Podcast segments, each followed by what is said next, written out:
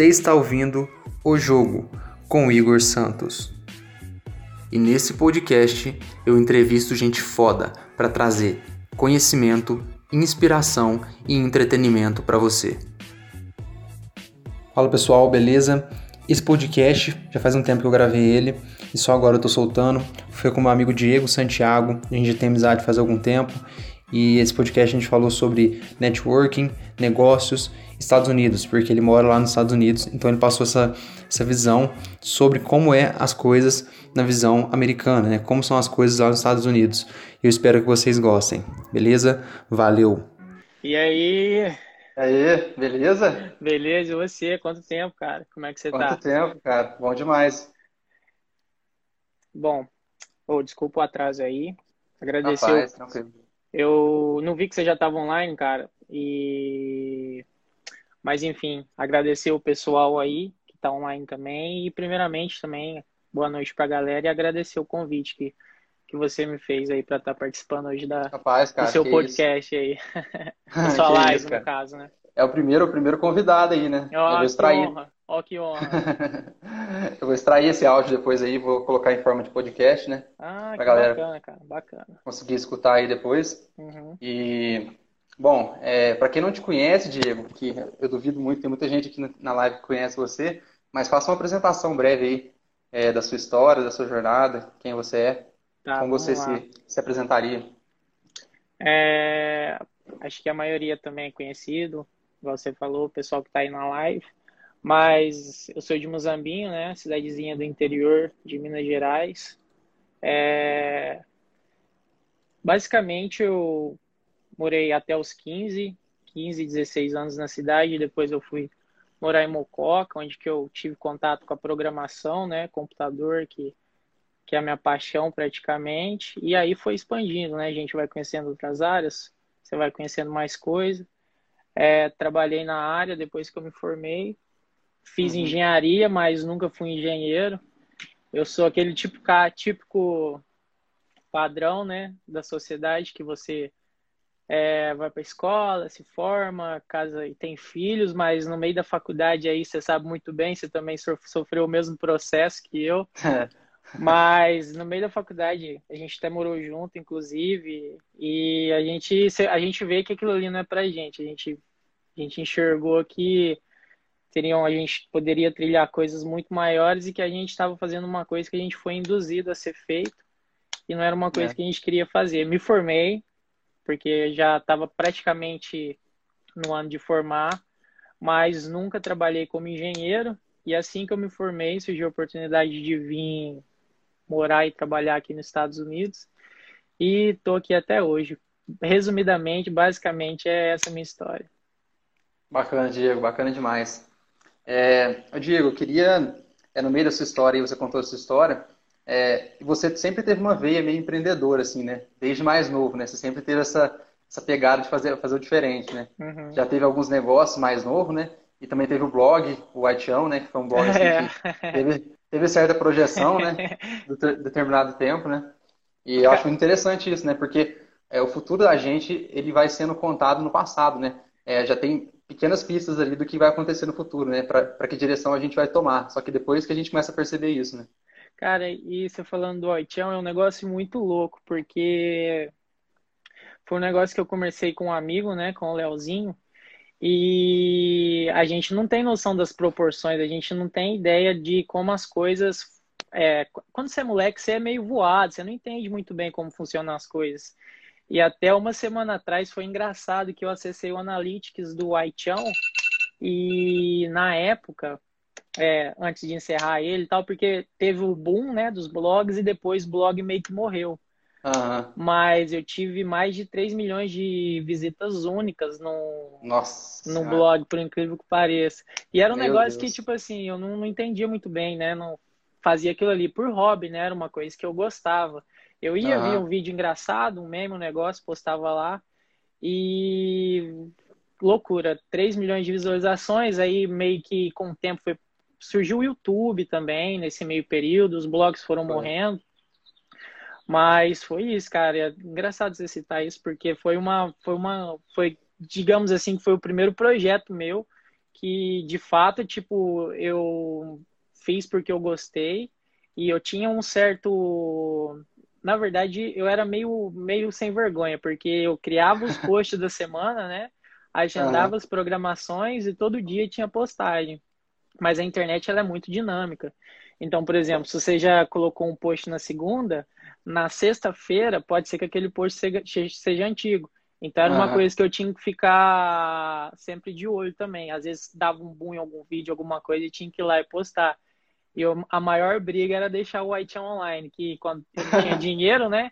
E, é. a, e tinha muitas visitas. E quando tinha muita visita, sobrecarregava a banda né, do site. Então o site caía muito.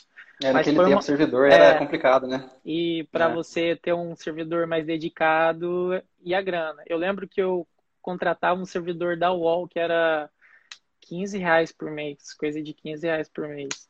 E, mas não ia aguentar mesmo, não tinha como. Mas foi, foi, foi um projeto bacana, foi, um, foi, foi assim, foi uma coisa bacana e eu lembro que na época também eu criei um, um canal do YouTube vinculado com um blog e aí eu descobri que tinha como monetizar esses acessos, né?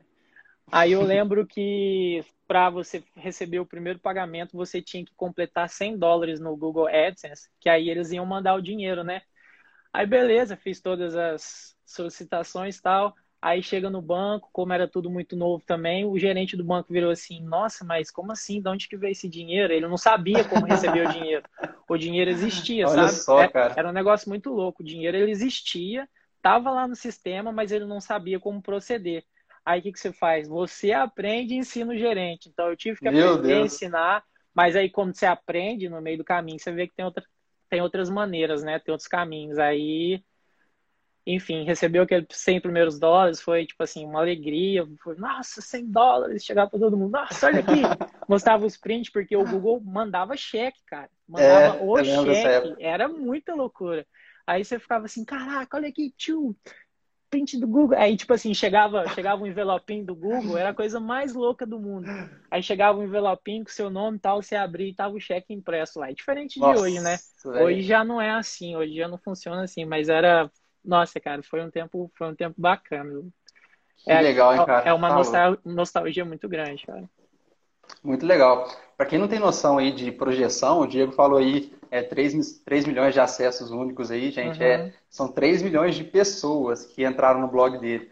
É, e era um blog feito por uma pessoa. Hoje em dia a gente é. tem, tem é, portais aí feitos por uma empresa gigante aí, por mais de 20 pessoas publicando conteúdo que não tem essa quantidade de acesso, né? Uhum. Antigamente era só ele aí, e essa quantidade de acesso enorme nesse blog, né? Uma projeção absurda, né, para um, um blog de, de uma pessoa só, né? Exatamente. E hoje também ah, o pessoal tenta migrar muito mais pro, pro YouTube, né? Porque é. porque é mais dinâmico, é mais barato. A ah, mais barato assim, tem toda uma produção, claro, mas a facilidade de você atingir as pessoas de maneira orgânica é muito maior do que se tiver um... os blogs existem ainda, claro, mas é a facilidade de se atingir uma pessoa hoje por vídeo é muito maior do que se você se tiver um blog no caso. Não que um blog também seja ruim, pode você pode tranquilamente ter um blog, trabalhar nele e tal. Mas o pessoal hoje tá, mudou um pouquinho essa mentalidade, né? E antigamente tinha muito blog de humor, era uma coisa muito comum. É, quando deu um aí agora. Hoje praticamente tem um ou outro, né? Esses maiores acabaram sobrevivendo, mas os que eram pequenos, tipo igual eu, acabaram meio que encerrando, né? Cada um foi para alguma outra área, igual eu te falei. Aí eu fui fazer engenharia e tal, todo esse processo. Bacana.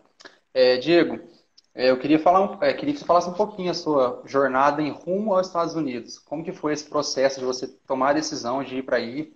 Como é que foi tipo, a chegada aí, é, se estabelecer no, no país aí? Cara, é, foi, foi um negócio muito louco, porque na verdade não foi muito louco. Foi, foi não foi, mas eu vou explicar por quê. Eu lembro que eu tava num churrasco com um amigo, aí ele virou assim: Ah, tô indo para os Estados Unidos. Eu falei: Como você vai? Aí ele explicou: eu falei: Ah, então também vou. Aí ele falou: Beleza, então vamos. E basicamente foi isso, cara. De verdade, basicamente foi isso. Mas é, falar um pouquinho, porque basicamente foi isso, mas a história é um pouco mais longa, né? porque você tomar uma decisão assim, você envolve muitas pessoas, né? Você tem é. família, você tem pai, você tem amigos, você tem a sua vida. E eu sempre morei, desde os 15, eu sempre morei fora de casa, mas, tipo assim, você tá. Mococa, quando eu morei em Mococa, 90 quilômetros. Franca, 160 quilômetros. Agora eu tô morando a mais de 12 mil quilômetros de casa. É. Então é aquele, tipo assim, aquele momento que se der qualquer coisa errada, você tá por você e por você. Não tem ninguém que, que vai te ajudar, não tem ninguém que. que às vezes você, você tem com quem, a quem recorrer, né? Mas é um processo, assim, que você vai ter que ser responsável pelas suas atitudes, você vai ter que tomar conta de si mesmo, entendeu? Então, o que me ajudou muito é que quando eu, na época de faculdade, eu aprendi todas as necessidades básicas, tipo lavar, passar, fazer essas coisas. Então, quando eu mudei para cá, eu já tinha uma bagagem muito grande. E eu, sinceramente, eu pensei que que quando eu cheguei aqui, eu ia, tipo assim, passar um perrengue aqui, passar um perrengue ali, ia falar, vou tropeçar no idioma, vou ter problema com na hora de pedir uma coisa, comida, essas coisas acontecem, mas eu pensei que ia ser muito mais difícil do que foi, cara. Só que os Estados Unidos ele é um país diferente, mano. Ele é quanto mais você trabalha aqui, uhum. mais sorte você tem. É um negócio inacreditável. Apesar de eu não acreditar, acredito em sorte, mas aqui é a, a sua sorte é proporcional à quantidade que você trabalha.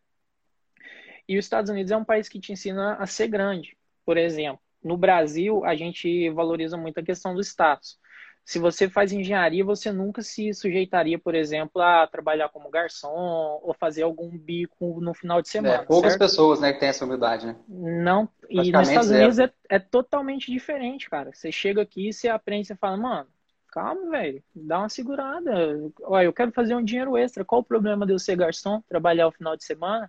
É uma graninha a mais que eu quero fazer, tal. Eu tenho meu trampo numa empresa, mas eu quero fazer uma grana extra. E aqui todo mundo, tipo assim, ninguém tem vergonha de trabalhar, sabe? Independentemente do trabalho, a, a, o pessoal que trabalha em dois trabalhos.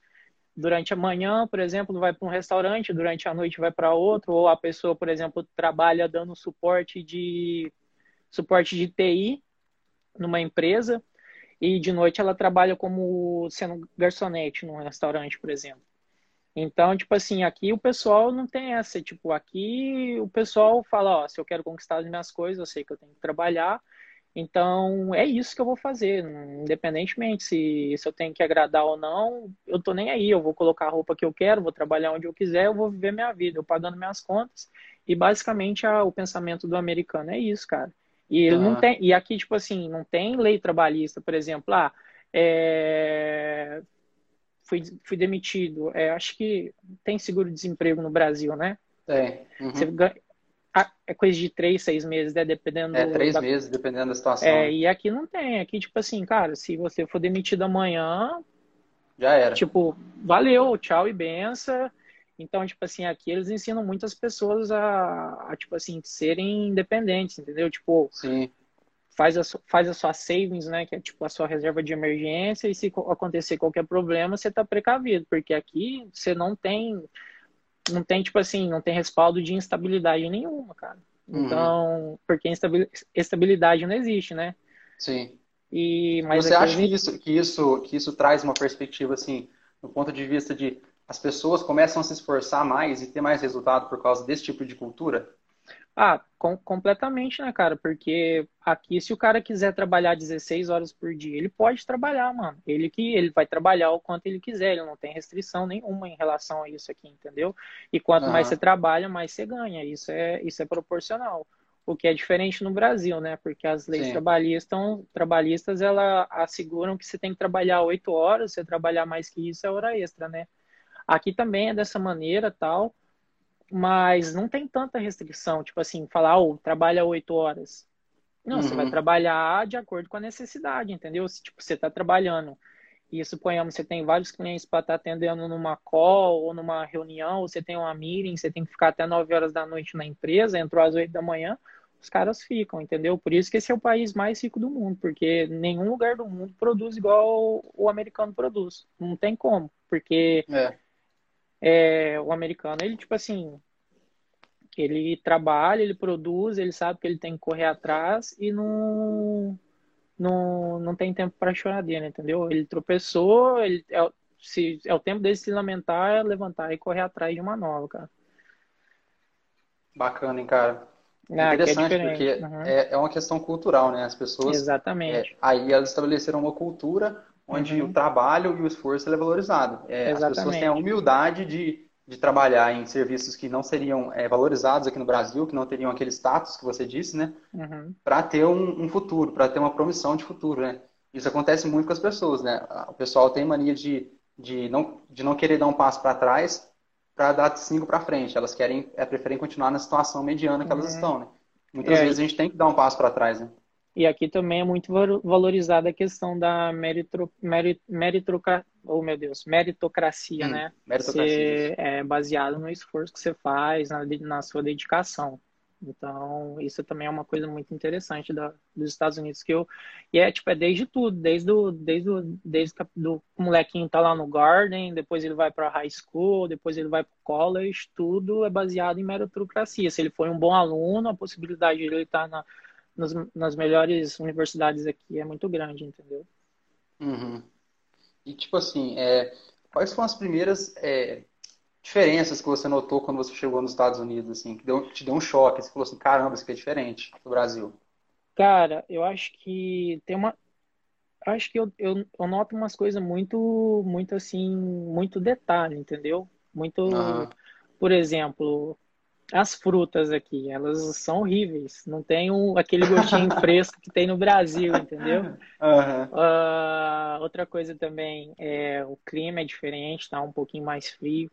É, a educação aqui, as ruas são, são totalmente limpas, entendeu? Você não vê. É, é lógico que tem casos e casos, né? Tem alguns centros, Sim. bairros, centros que são, que são mais movimentados e são sujos, isso não tem saída. Mas quando você vê uma pessoa gritando na rua, provavelmente alguma briga ou alguma coisa séria que está acontecendo, porque aqui as pessoas elas tipo elas não gritam, sabe? Uhum. Eu acho que a educação no trânsito também, a educação do americano, o americano ele é muito simpático. Eu particularmente eu amo, amo o americano. Eu acho que tipo assim, eles Legal. são muito solícitos. É, ainda não é o brasileiro, cara, mas Sim. É, o americano eu acho ele hiper educado, hiper solícito. É uma educação aqui muito grande. Aqui é lei é lei. Como por exemplo, é, tem um negócio que chama street cleaning, que é tipo um caminhão que ele passa limpando as ruas, sabe? Uhum. Então, ele passa durante alguns dias da semana. Se você deixa seu carro lá, seu carro é multado. Ou se você tiver numa descida e não parar a roda do carro virado para guia, você ganha uma multa também. E então, tipo assim, aqui a diferença para o Brasil daqui é a questão de que o pessoal eles real, realmente respeitam muitas leis, as leis elas são aplicadas, tem bastante fiscalização. Então, tipo assim, em questão de meses, você já se adapta e você já começa a viver a cultura do lugar, entendeu? Então, essa é, essa é a diferença que eu acho. O brasileiro, ele leva a vida um pouco mais, tipo, ele deixa a vida seguir um pouco mais. Aqui uhum. não, aqui é, aqui, é, aqui é o certo. Como, por exemplo, vou te falar uma coisa que aconteceu. É, eu estava num, num resort andando de snowboard. É, snowboard, você sabe, aquele esporte uhum. que é uhum. tipo uma prancha na neve. Aí meu uhum. amigo desceu antes de mim, eu desci um pouco, desci um pouco depois dele. Só que ele desceu já pegou a fila. E eu cheguei depois. No que ele desceu, pegou a fila, chegou mais umas quatro, cinco pessoas atrás dele. Aí eu cheguei e fui junto com ele, né?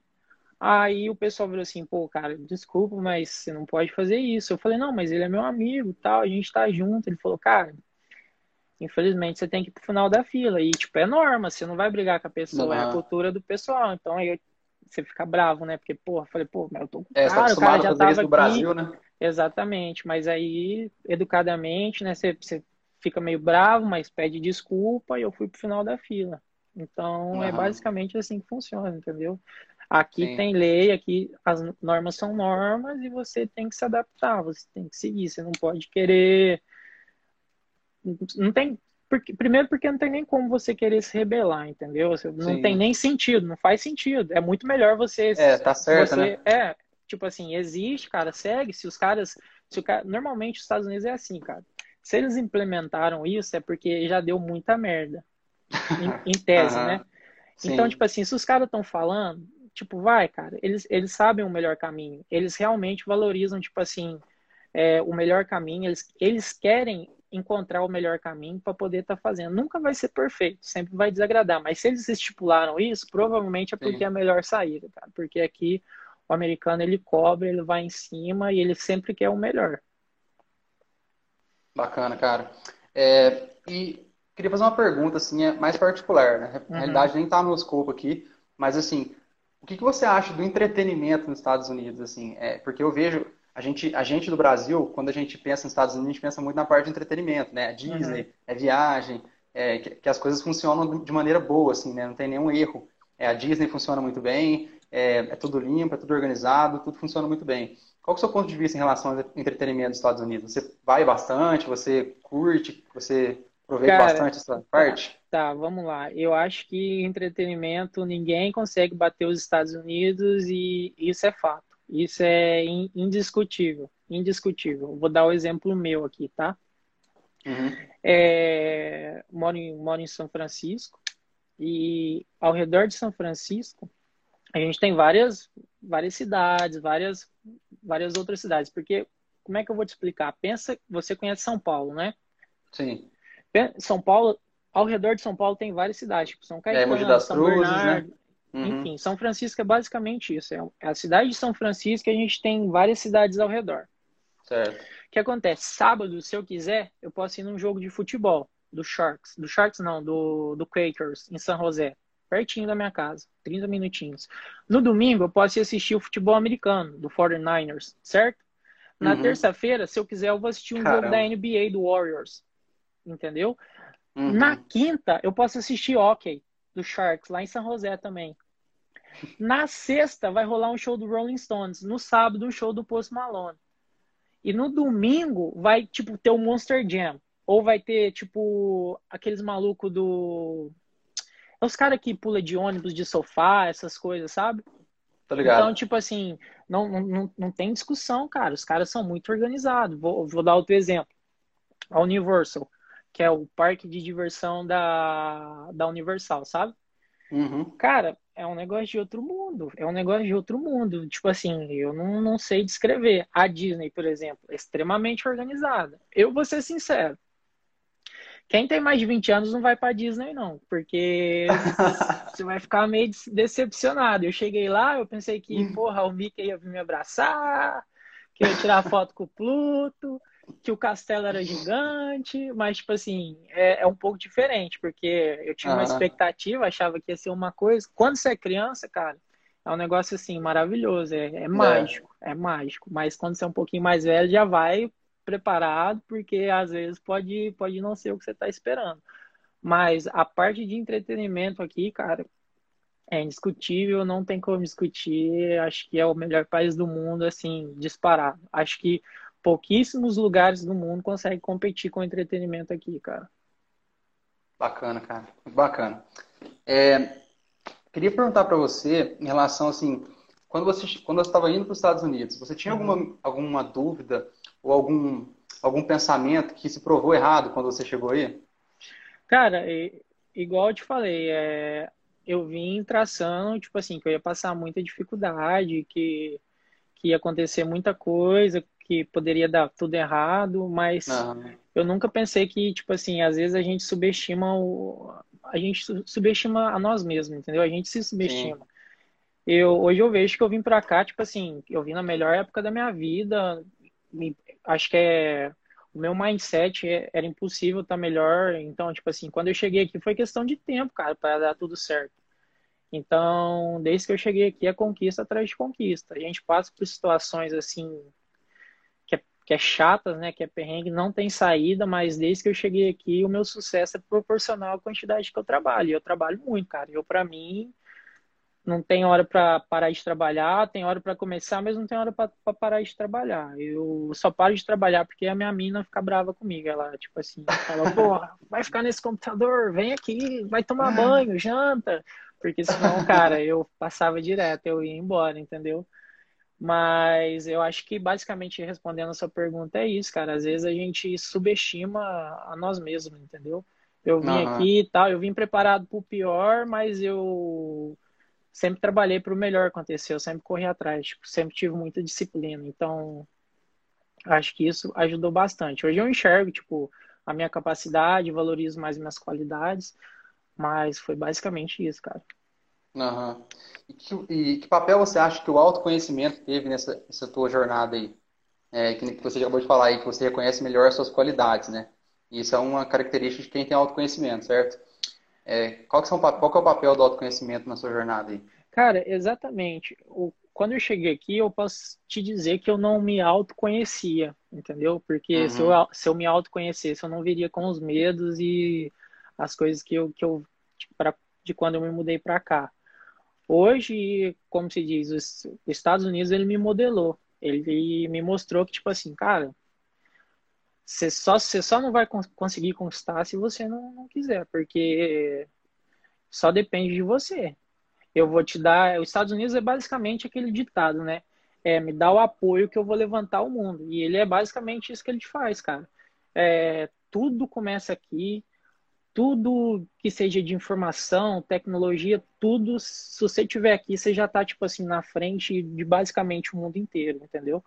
Uhum. Então, ele, tipo assim, falou, cara, você tem capacidade, você tem um mindset bacana, olha a sua disciplina, olha como você trabalha, continua fazendo isso e daqui a um ano a gente conversa. Foi basicamente, foi foi isso, cara. Eu demorei um ano para entender todas as minhas qualidades, falar, cara, realmente eu estava com medo de uma coisa, eu tenho capacidade para fazer acontecer e vai ser o tipo de situação que eu nunca mais vou passar na vida, entendeu? Tipo, ficar com medo do desconhecido.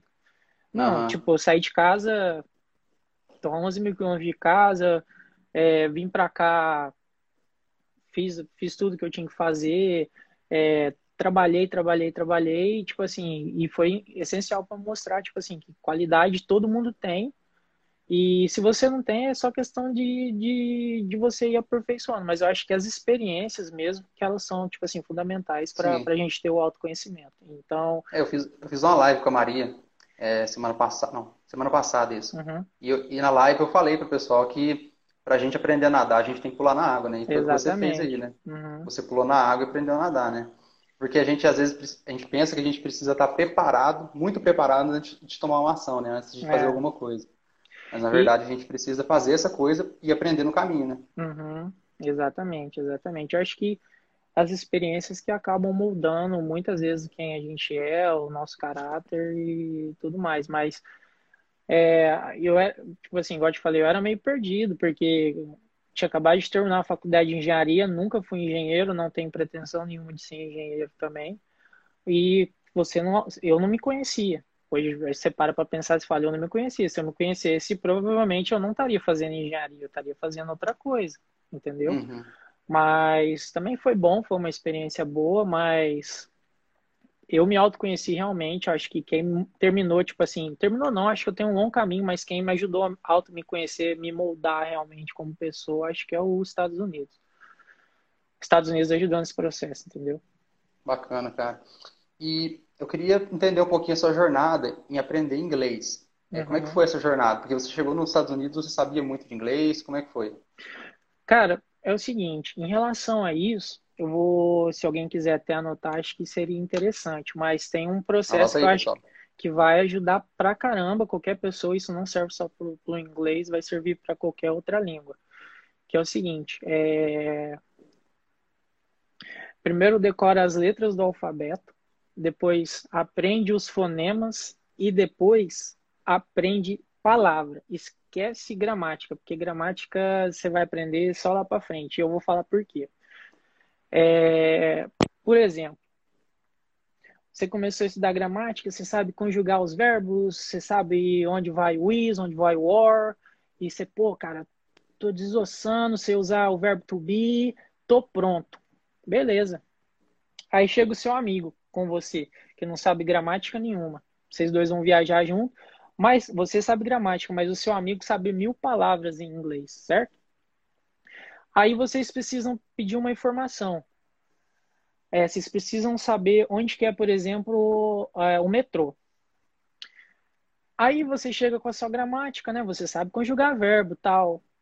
Aí, como que você vai pedir informação? Você não sabe como é que você fala metrô. Aí chega o seu amigo e vira assim: uh, Subway, Subway, Subway. Aí a pessoa vai, tipo, ou vai apontar ou vai falar. Então, tipo assim, o pessoal valoriza muito a gramática. Aprende, começa a aprender primeiro palavras, certo?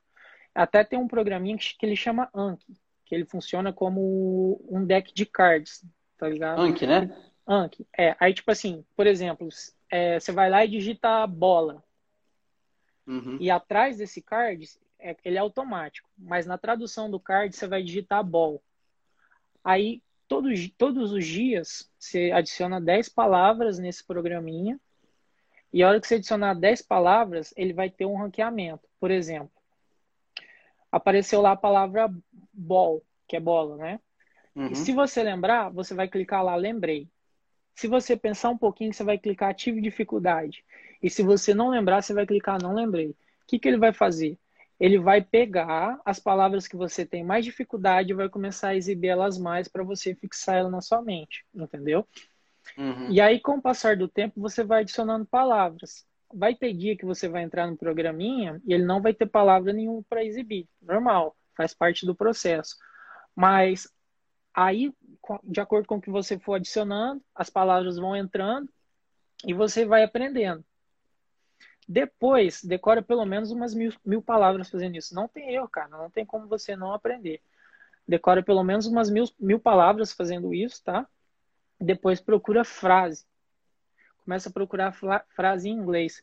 Porque, tipo assim, é, o seu subconsciente ele vai memorizar aquilo ali e você vai começar a falar sem, sem pensar. Tipo assim, você vai estar tá num lugar, vai fazer uma pergunta e a palavra simplesmente ela vai vir, vai sair fora da sua mente, entendeu? Eu te uhum. falo isso porque, cara, eu falo. Se você chegar e falar para mim, ah, sua gramática é perfeita, cara, não é, minha gramática tá longe de ser perfeita. Mas eu consigo falar desde o, sobre o coronavírus até o campeonato mundial de surf. Tranquilamente, a pessoa me entende, eu entendo a pessoa. E basicamente para mim, é, tipo, é lógico que sempre dá para melhorar.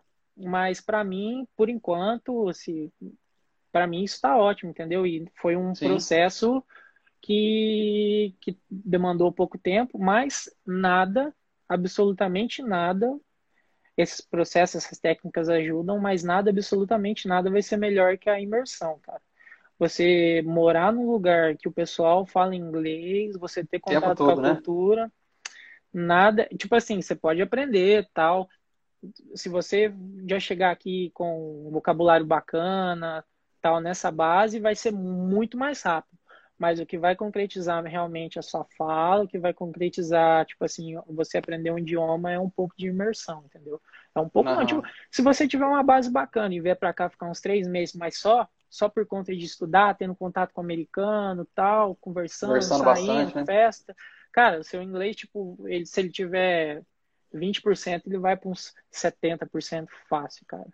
Mas é assim, tem que ser imersão, imersão. Se você vem nesses cursos de 10, 15 dias, galera, é jogar dinheiro fora. Não, eu, eu particularmente não recomendo. Eu, dependendo do valor, é ilusão, tenta, né? é, tenta pegar um, sei lá, tenta pegar um hotel e ficar aqui um mês e quem é homem baixa o Tinder, vai marcar encontro com a gatinha, sai, ou tenta ir pro Couchsurfing, que o pessoal te pode, pode te hospedar, entendeu? Tenta ter contato.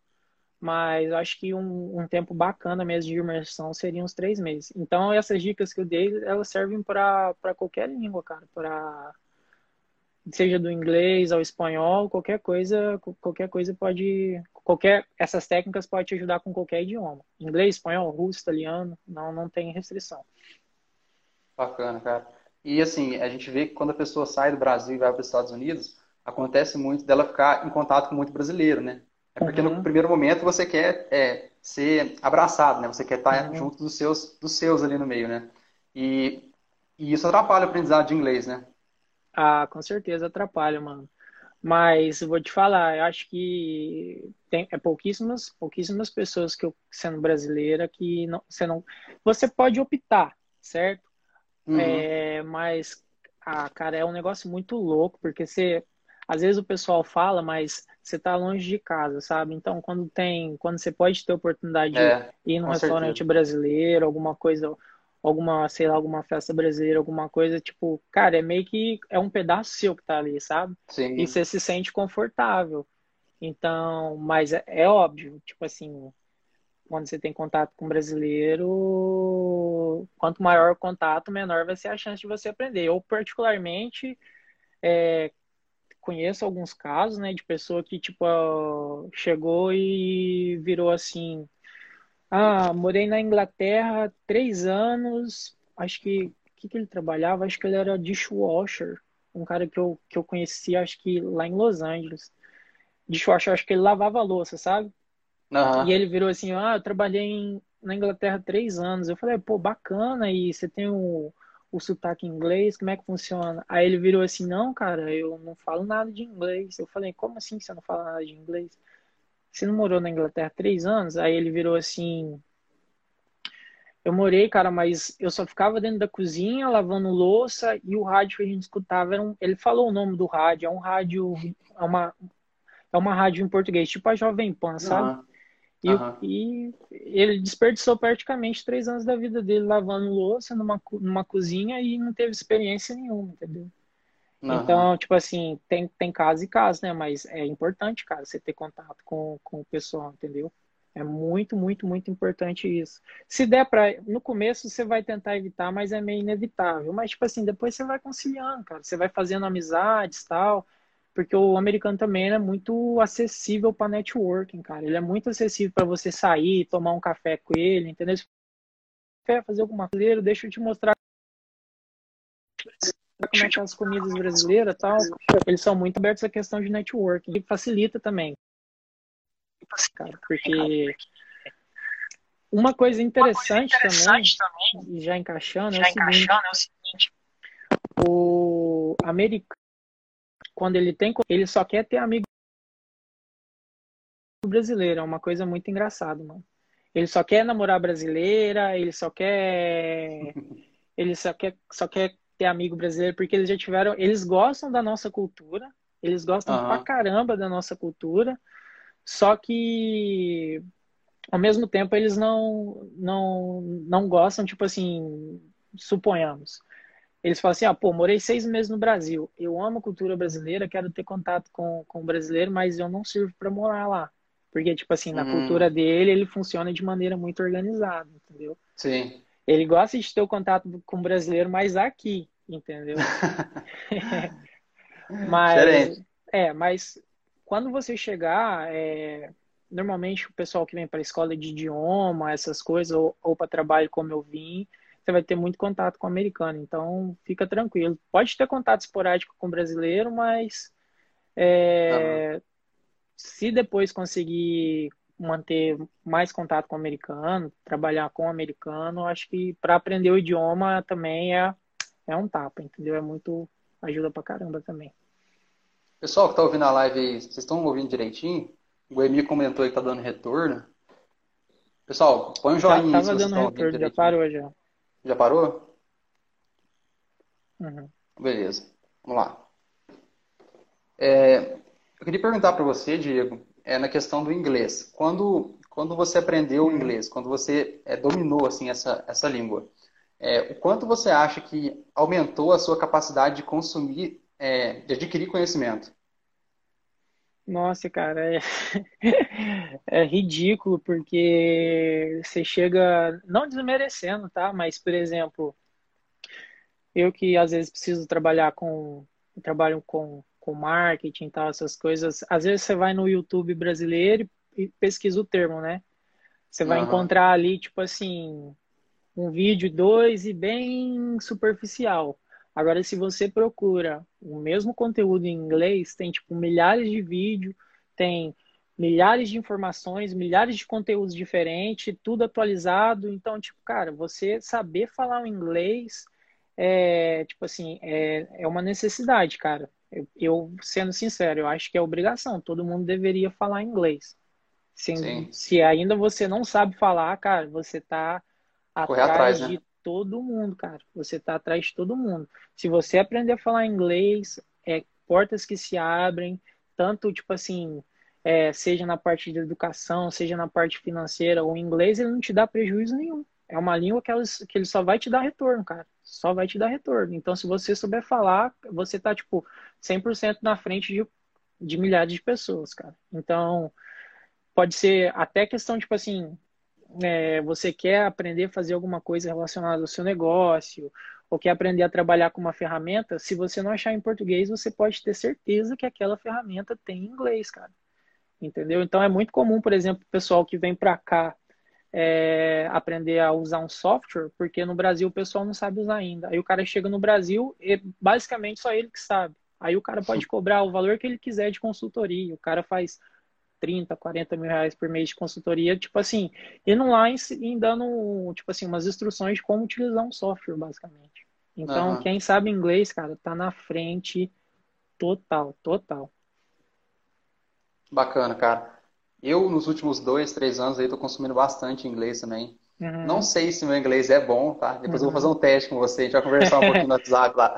Demorou. aí, você vai, aí você vai avaliar meu inglês pra mim. Tá bom. Mas eu sempre falo isso meus amigos, né? Eu não sei se o Rafael, o Tadeu tá aí, já falei muito para eles que a gente precisa consumir conteúdo em inglês mesmo, porque os Estados Unidos ele está há cinco anos, aí, seis anos na frente do Brasil, não, dos outros países, mais, até mais, cara, né? Muito mais. Eu, eu, ó, vou ser sincero, você pode achar que é exagero, mas eu jogo de 10 a 20 anos na frente. Muito Caraca. mais.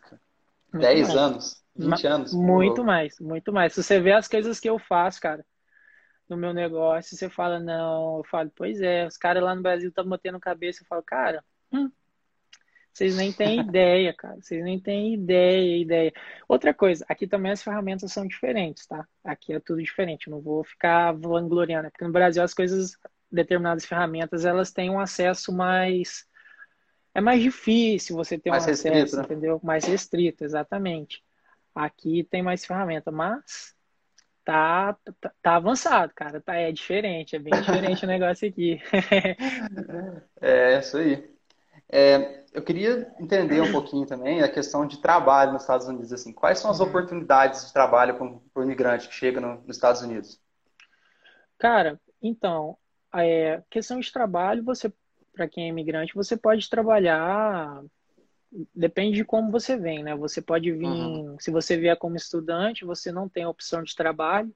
Se você vier com visto de trabalho, você já vem com um trabalho específico, né? E se você vier como um imigrante, aí você não, não tem noção nenhuma do que você vai fazer, entendeu? Uhum. Mas, por exemplo, ah, é...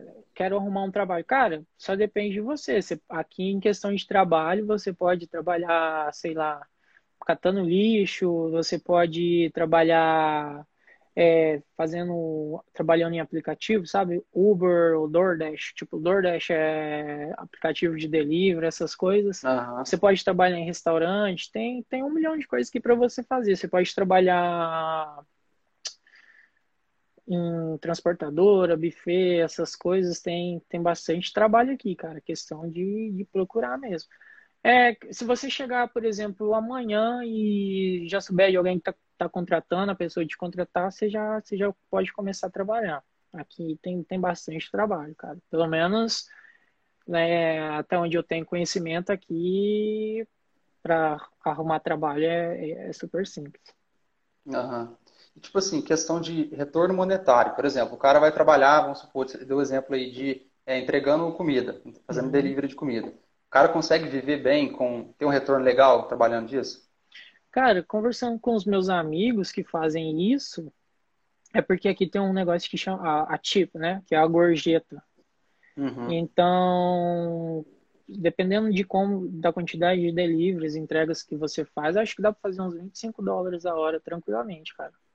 25 dólares a hora. Uhum, dá em torno de 100 reais, 110 a hora que a galera uhum. faz aqui trabalhando com isso, entendeu? E assim, esse, esse valor, é, ah, eu quero entender mais então, ou menos o custo de tá, vida em relação não, a isso. É, esqueci, foi mal. Vamos lá. Eu moro na cidade mais cara dos Estados Unidos, tá? É, uhum. São Francisco hoje é a cidade com o custo de vida mais caro dos Estados Unidos. Porque Isso é por todas, causa do Vale do Silício? É, todas as empresas de tecnologias estão aqui do lado. A Apple está em uhum. Cupertino, a Microsoft está em não, mentira, a Microsoft não tem, não tem sede aqui. A Google tem sede em Mountain View, o YouTube tem sede aqui em São Mateus, o o PayPal tem sede em São Bruno, o, a Netflix tem, tem uma sede em Monta, uh, Mountain View também, tem a Tesla, tem, tem várias empresas aqui que basicamente está tudo aqui. A Califórnia, uhum. se fosse um país, seria o, o quinto país mais rico do mundo. Então é muita grana aqui, muita, muita, muita grana rolando aqui. E pelo fato de todas essas empresas estarem aqui ao redor de São Francisco, faz com que o custo de vida aqui, principalmente o aluguel, ele seja assim absurdo. O preço que eu pago, pago na minha casa morando aqui em São Francisco, se eu pagasse, por exemplo, na Flórida, eu não tô, não, não é demagogia, cara, eu moraria numa mansão, de verdade. Quando eu falo mansão, é mansão mesmo. Mansão e a casa mesmo. Mansão, mansão mesmo, piscina, garagem para seis carros, cinco quartos, entendeu?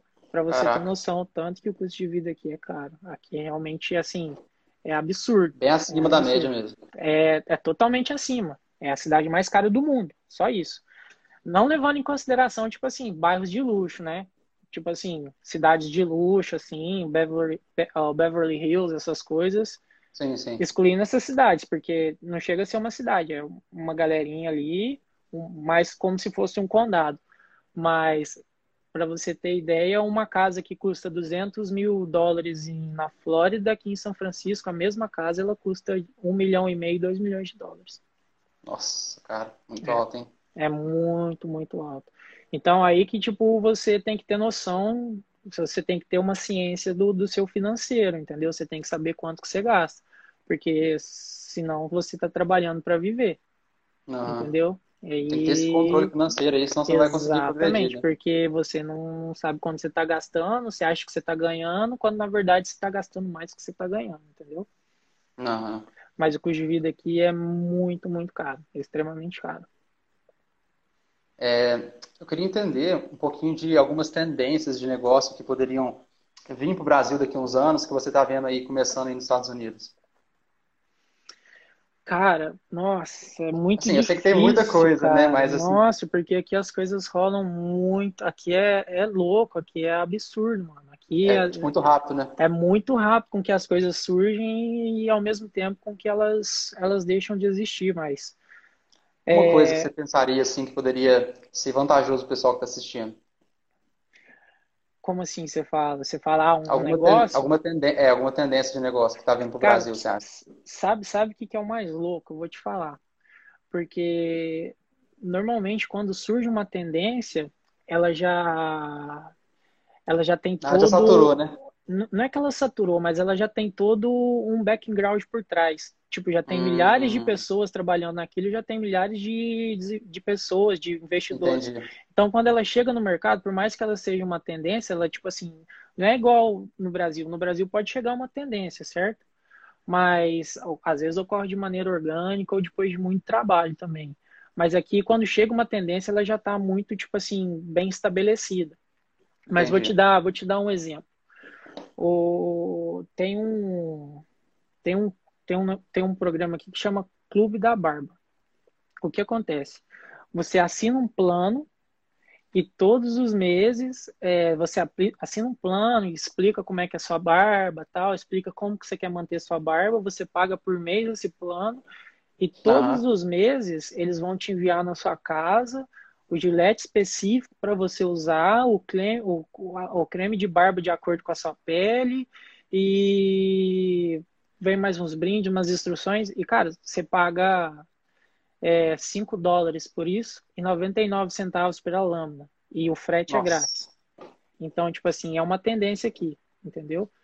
Uhum. E deixa eu ver outra outra uma coisa que é tendência aqui, mano, que eu acho que a galera deveria fazer no Brasil é serviço de fidelidade, serviço recorrente, sabe? Uhum. Aqui todo lugar que você vai, tipo assim, eles te oferecem para estar tá participando de um clube. Por exemplo, você vai no mercado, aí o mercado oferece o cartão do mercado.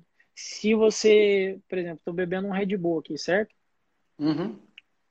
Esse Red Bull aqui, o preço normal dele é 2 dólares. Se eu tiver o cartão do mercado, ele vai sair dois Red Bulls por 2 dólares. Hum. Então, então, tipo, eles, eles entendem eles entendem que a recorrência, é, a fidelizar o cliente, a recorrência é um negócio assim que eles que eles vão ganhar não a curto, mas a longo prazo, porque Sim. aqui o pessoal enxerga muito também a longo prazo. Eles já entenderam que as coisas aqui funcionam um pouco mais no, no médio e longo prazo, entendeu? Sim. Mas eles entendem a importância de fidelizar um cliente. Então seria clubes de assinatura, né? Fidelização do cliente é, e a recorrência que, ali, né? É, eu acho que no Brasil o pessoal ainda está muito longe disso. Eu acho que o pessoal ele não, não, não, entendeu, pessoal aí não entendeu muito isso. E não é uma coisa nova, tá? Mas aqui é uma tendência. Legal, bacana. É... Cara, você trabalha em casa, né? Você tem um negócio, o seu negócio ele é online. Exatamente, é. Completamente online. Exatamente. sua operação. Uhum. Bacana, cara. Muito legal. E assim, eu queria falar antes de falar, de você explicar um pouco do teu negócio pra gente, antes eu queria falar um pouquinho sobre produtividade. É, tá. O que você usa para produzir mais durante o dia? Porque trabalhar em casa é difícil, né? Não é fácil. Né? Ai, cara, nossa. Às vezes eu dou umas perdidas aqui, dou umas voltas, vai, volto, vai pôr comida pro passarinho, faz carinho no cachorro, dá umas esticadas de perna. Mas normalmente, cara, o, a minha manhã eu acordo, eu não como nada de manhã, não tenho costume de comer nada. É, coloco essa blusa, né? É, é, minha manhã é bem básica. E no dia anterior, eu já listei tudo que eu vou fazer no, no próximo dia. Então, por exemplo, ah, tá aqui, ó, vou ler aqui. É, nos no, no meus pedidos tem aqui fazer o pedido de upsell, é, aprofundar nas políticas do Facebook e atribuir novas funções do time. Então, tipo assim, eu defino o que eu vou fazer, é, passo durante. Porque durante o dia, outra coisa, é muito importante, durante o dia eu anoto muitas coisas novas que vão surgindo, certo? Então, surgiu uhum. alguma coisa específica, eu vou, anoto, tenho. Eu sou o loucão dos post-its, eu tenho um milhão de post-its, aí eu anoto, colo no, na, na barra na barra inferior do meu computador. E no outro dia eu vou e ponho em prática tudo isso que eu, que eu, que eu tenho que fazer, entendeu? E normalmente eu coloco as funções mais chatas para serem feitas antes. Eu sei que aquela função vai demandar muito tempo, então eu já começo trabalhando naquilo, naquilo ali. Eu elimino as piores, tipo assim, não as piores, mas as funções chatas que demandam mais tempo durante, durante as primeiras horas, são as funções que eu faço primeiro. E ao uhum. final do dia eu deixo basicamente tudo, tudo que é mais fácil, tudo que é mais tranquilo para estar tá fazendo. E um pouco você falha. Trabalhar em casa, cara, é bom, mas você dá umas falhadas. Você... É normal, né? É, para você, porque também você, você cansa, cara. Pelo menos eu. Tem hora que eu dou uma cansada. Eu tô ali fazendo, fazendo, fazendo negócio tal. Aí eu tiro uns 10 minutos, para dar uma respirada, tá? Olha uma coisa, a hora que eu volto, eu já voltei totalmente focado naquilo ali, entendeu? Uhum. Então eu listo o que eu tenho que fazer, é, anoto o que eu tenho que fazer durante o dia, caso surja alguma necessidade, listo no dia anterior e quando eu acordo eu já tenho as funções que elas, que elas vão ser feitas no, no dia seguinte. Aí também, certo. deixa eu te mostrar um negócio, não sei se vai dar para ver, deixa eu virar um pouco a cadeira aqui. Tá vendo que ali atrás tem um tanto de quadro com post-it? Uhum. Aquilo ali eu chamo de quadro de observação. Normalmente são coisas, fun funções que eu tenho que fazer elas diariamente. Então, certo. eu sigo a risca as funções que, que estão ali. E quando eu vou marcando, quando eu vou terminando as funções, eu vou, vou colocando tipo como se fosse uma marcação que eu terminei, entendeu? Sim. Então isso aí me ajuda também a manter organizado. Legal, então é, a gente pode tirar um insight do que o Diego falou, né? Que é, produtividade é sobre hábitos, né? O Diego uhum. tem um hábito, os hábitos dele que ele, que ele segue todos os dias, né? Na noite anterior ele faz a lista, depois no outro dia ele tem as prioridades dele trabalhar, e isso faz ele produzir mais, né? Na verdade, nem é sobre trabalhar muito também, né, Diego? Às vezes você, você produz menos, produz, produz mais trabalhando menos, né? Cara, é meio louco isso aí, mas eu sou o cara que vou falar uma coisa, eu não quero que ninguém me critique, não, tá? Mas. é isso aí, tem que falar mesmo. É... Falar. Eu tenho uma vantagem muito grande, né? É, eu ganho em dólar. Então, para mim, ter uma pessoa trabalhando e fazendo o que eu odeio fica, tipo, muito barato. Por exemplo, tem uma coisa muito importante também, cara, já falando, eu acho que é você tem que aprender a delegar algumas coisas.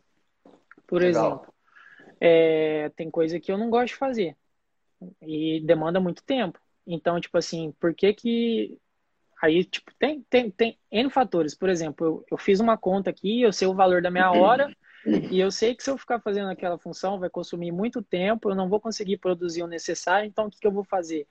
Para que eu seja mais produtivo e foque em realmente o que é necessário, eu pego aquela função que eu não gosto e deleto para outra pessoa. Só que eu tenho a vantagem de estar tá aqui. Então, a minha mão de obra, convertendo para real, ela sai muito barata, cara. Ela sai certo. muito barata. Então, Se tipo você assim, contratar uma pessoa no Brasil para fazer, vai sair muito barato. Para mim é tipo nada, cara. Para mim é uhum entendeu? É, essa a, vantagem é muito grande. É, e a vantagem de estar aqui também é porque eu tenho um programador na Índia também, né? Então eu vou, determino algumas coisas para ele e a mão de obra lá também é barata. Mas, tipo assim, foram saídas que eu encontrei para ser mais produtivo, entendeu? Não que eu quero uhum. abusar da pessoa, mas eu pago o que a pessoa exige para. Bom, você está ouvindo até agora. Nesse momento aí, a live no Instagram, que é por onde eu gravo o podcast, pelo menos por onde eu gravei esse, caiu. Então, é, vai ter um, um, cortezinho e a gente vai começar de novo o assunto. E aí, tô de volta. Como é que é? Uma hora só? E é, aí, uma hora, e caiu. É, Caraca, é, tava, já tipo, foi uma tava, hora de conversa? Já foi uma hora, cara. Caraca! Meu e tava, Deus! E tava tipo assim, 30, 29. Aí eu falei assim, ô Diego, aí na hora que eu falei, caiu, velho. Ah, eu vi você falando, eu falei, oxi. Eu ia falar pra gente voltar na próxima. Caiu. O pessoal tá voltando, hein? O pessoal tá entrando, hein? Tá. Raspou a cabeça? Raspei, velho. Tava em casa, ó. Olha que mais feio. em casa sem fazer nada, Maria quase me matou. Nossa, é... faz parte.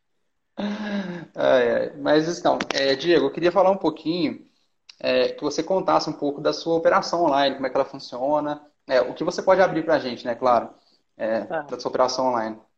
Claro. É, não vou, não vou entrar muito em, não vou falar muito sobre o meu produto porque eu estou em processo de validação, né? Então certo, pode ter cópia, né? É, é, praticamente. Mas a Maria vai conhecer meu produto, já mandei para ela já, inclusive. Depois ela te mostra. Mas Legal. vamos lá, é o seguinte. É, a, o meu negócio ele é basicamente ele é muito automatizado e funciona da seguinte forma eu tenho uma pessoa que produz para mim, certo? Eu tenho o meu uhum. fornecedor, ele produz.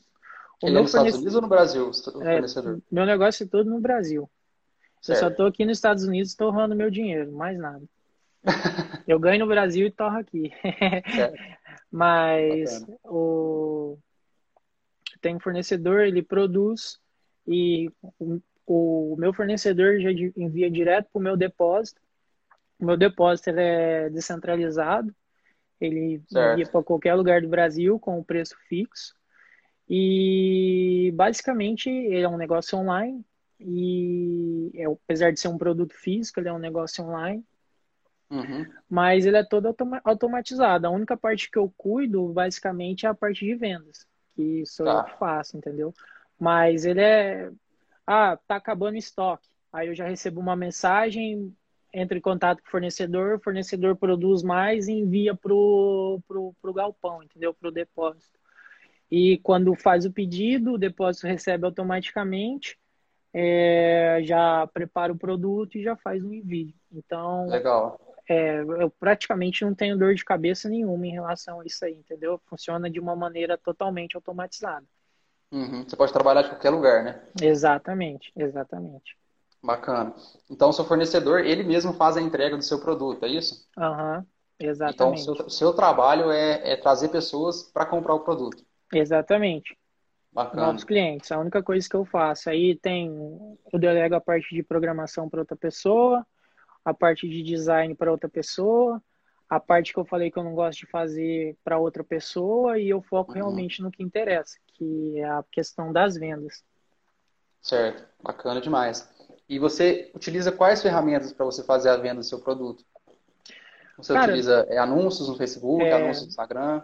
Agora eu estou usando, eu uso muito anúncios no Facebook no Instagram também eu uso. Uso o Google Ads, Google, uso o YouTube Ads, uso o Tabola, não sei se você já ouviu, ouviu falar do Tabola uhum. também. Tem o Tabola também. Tem aquelas é, vendas por. Tem o famoso boca a boca, né? Não é muito, mas, mas pela eficácia do produto já, já tem notado um boca a boca já, cara. Legal, bacana. E, assim, quais... são, são meus canais de vendas. Assim, quais são os desafios que você enfrenta com esse seu negócio online? Assim, quais são as coisas que você está tentando superar agora no momento? Cara, eu acho que uma das maiores, uma das maiores, maior desafio que eu tenho é a questão de manter tá sempre por dentro das políticas para que a sua conta não seja banida de alguma forma, porque uhum. como, como você depende de desses canais de distribuição, se a sua conta em algum momento parar em algum deles, você simplesmente para de vender. Certo. Então você tem que ter um contingenciamento, você tem que estar preparado. E é, tipo assim, esse é, o, é a maior dificuldade que eu enfrento e não tem saída. É o famoso faz parte do jogo. Então sempre, eu sempre tenho que estar atento a isso. Mas é bom porque eu consigo alcançar muitas pessoas, é ruim porque eu dependo só disso, mas por enquanto faz parte do game. Eu acho que é, não tem saída. Se você quer ser visto, você tem que anunciar e você tem que estar onde todo mundo está, né? Hoje uhum. o pessoal está muito no Instagram, ou está no Facebook, ou em outra plataforma, então é lá que você tem que estar anunciando, cara. Não, não tem saída, entendeu? Bacana. É, eu queria entender um pouquinho, Diego. É, até coloquei na descrição da nossa live, né, que a gente ia falar sobre networking também. Uhum. É, eu queria entender o papel do networking na sua vida, assim, lembrando lá desde o passado, tá? Lá desde o começo, é, do início da, da sua carreira e da sua vida, como o, networking te ajudou a, alavancar, né? Alavancar a sua história, alavancar a sua, os seus resultados. Cara, é, acho que... Para quem não sabe, só um minutinho, Diego. Para quem não sabe, networking né, é a habilidade de você se conectar com pessoas aí, né? Uhum. Habilidade interpessoal, de se comunicar bem, de conectar com pessoas, de fazer as pessoas gostarem de você, de saber é, se posicionar, de saber mostrar suas ideias de maneira que as pessoas gostem de ouvir. Uhum. Pode falar. Eu acho que a questão do networking, assim, cara, eu acho que o networking, ele, dependendo da situação, ele vale mais do que dinheiro, entendeu? Porque muitas vezes acontece determinadas situações ou oportunidades de vida porque você de, de alguma maneira estava conectado com alguma pessoa e essa pessoa estava às vezes conectada com outra pessoa e ele chegou e te falou assim cara é, vê isso ou vamos ali conheço tal pessoa posso te ajudar nisso.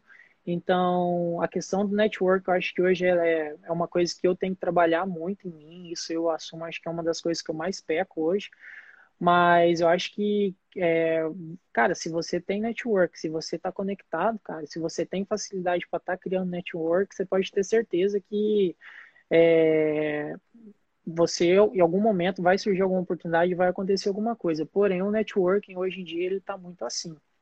É, o pessoal valoriza muito o que você tem para oferecer. Às vezes você quer se Verdade. conectar com alguma pessoa tal, mas é, a pessoa ela é bacana, ela tem um conteúdo que você gosta, mas você tem alguma coisa para oferecer para ela, porque o que acontece muito que eu vejo é que o pessoal ele quer colher, mas não quer plantar ou não quer retribuir ele chega e fala assim, pô, cara, tem como você me ensinar isso? Pá, que não sei o quê, o que, que você faz? Mostra a tua estratégia tal. A pessoa, ela já chega e ela já começa a te exigir determinadas coisas, mas ela não, num momento nenhum te ofereceu algo, algo valioso relevante em troca, entendeu?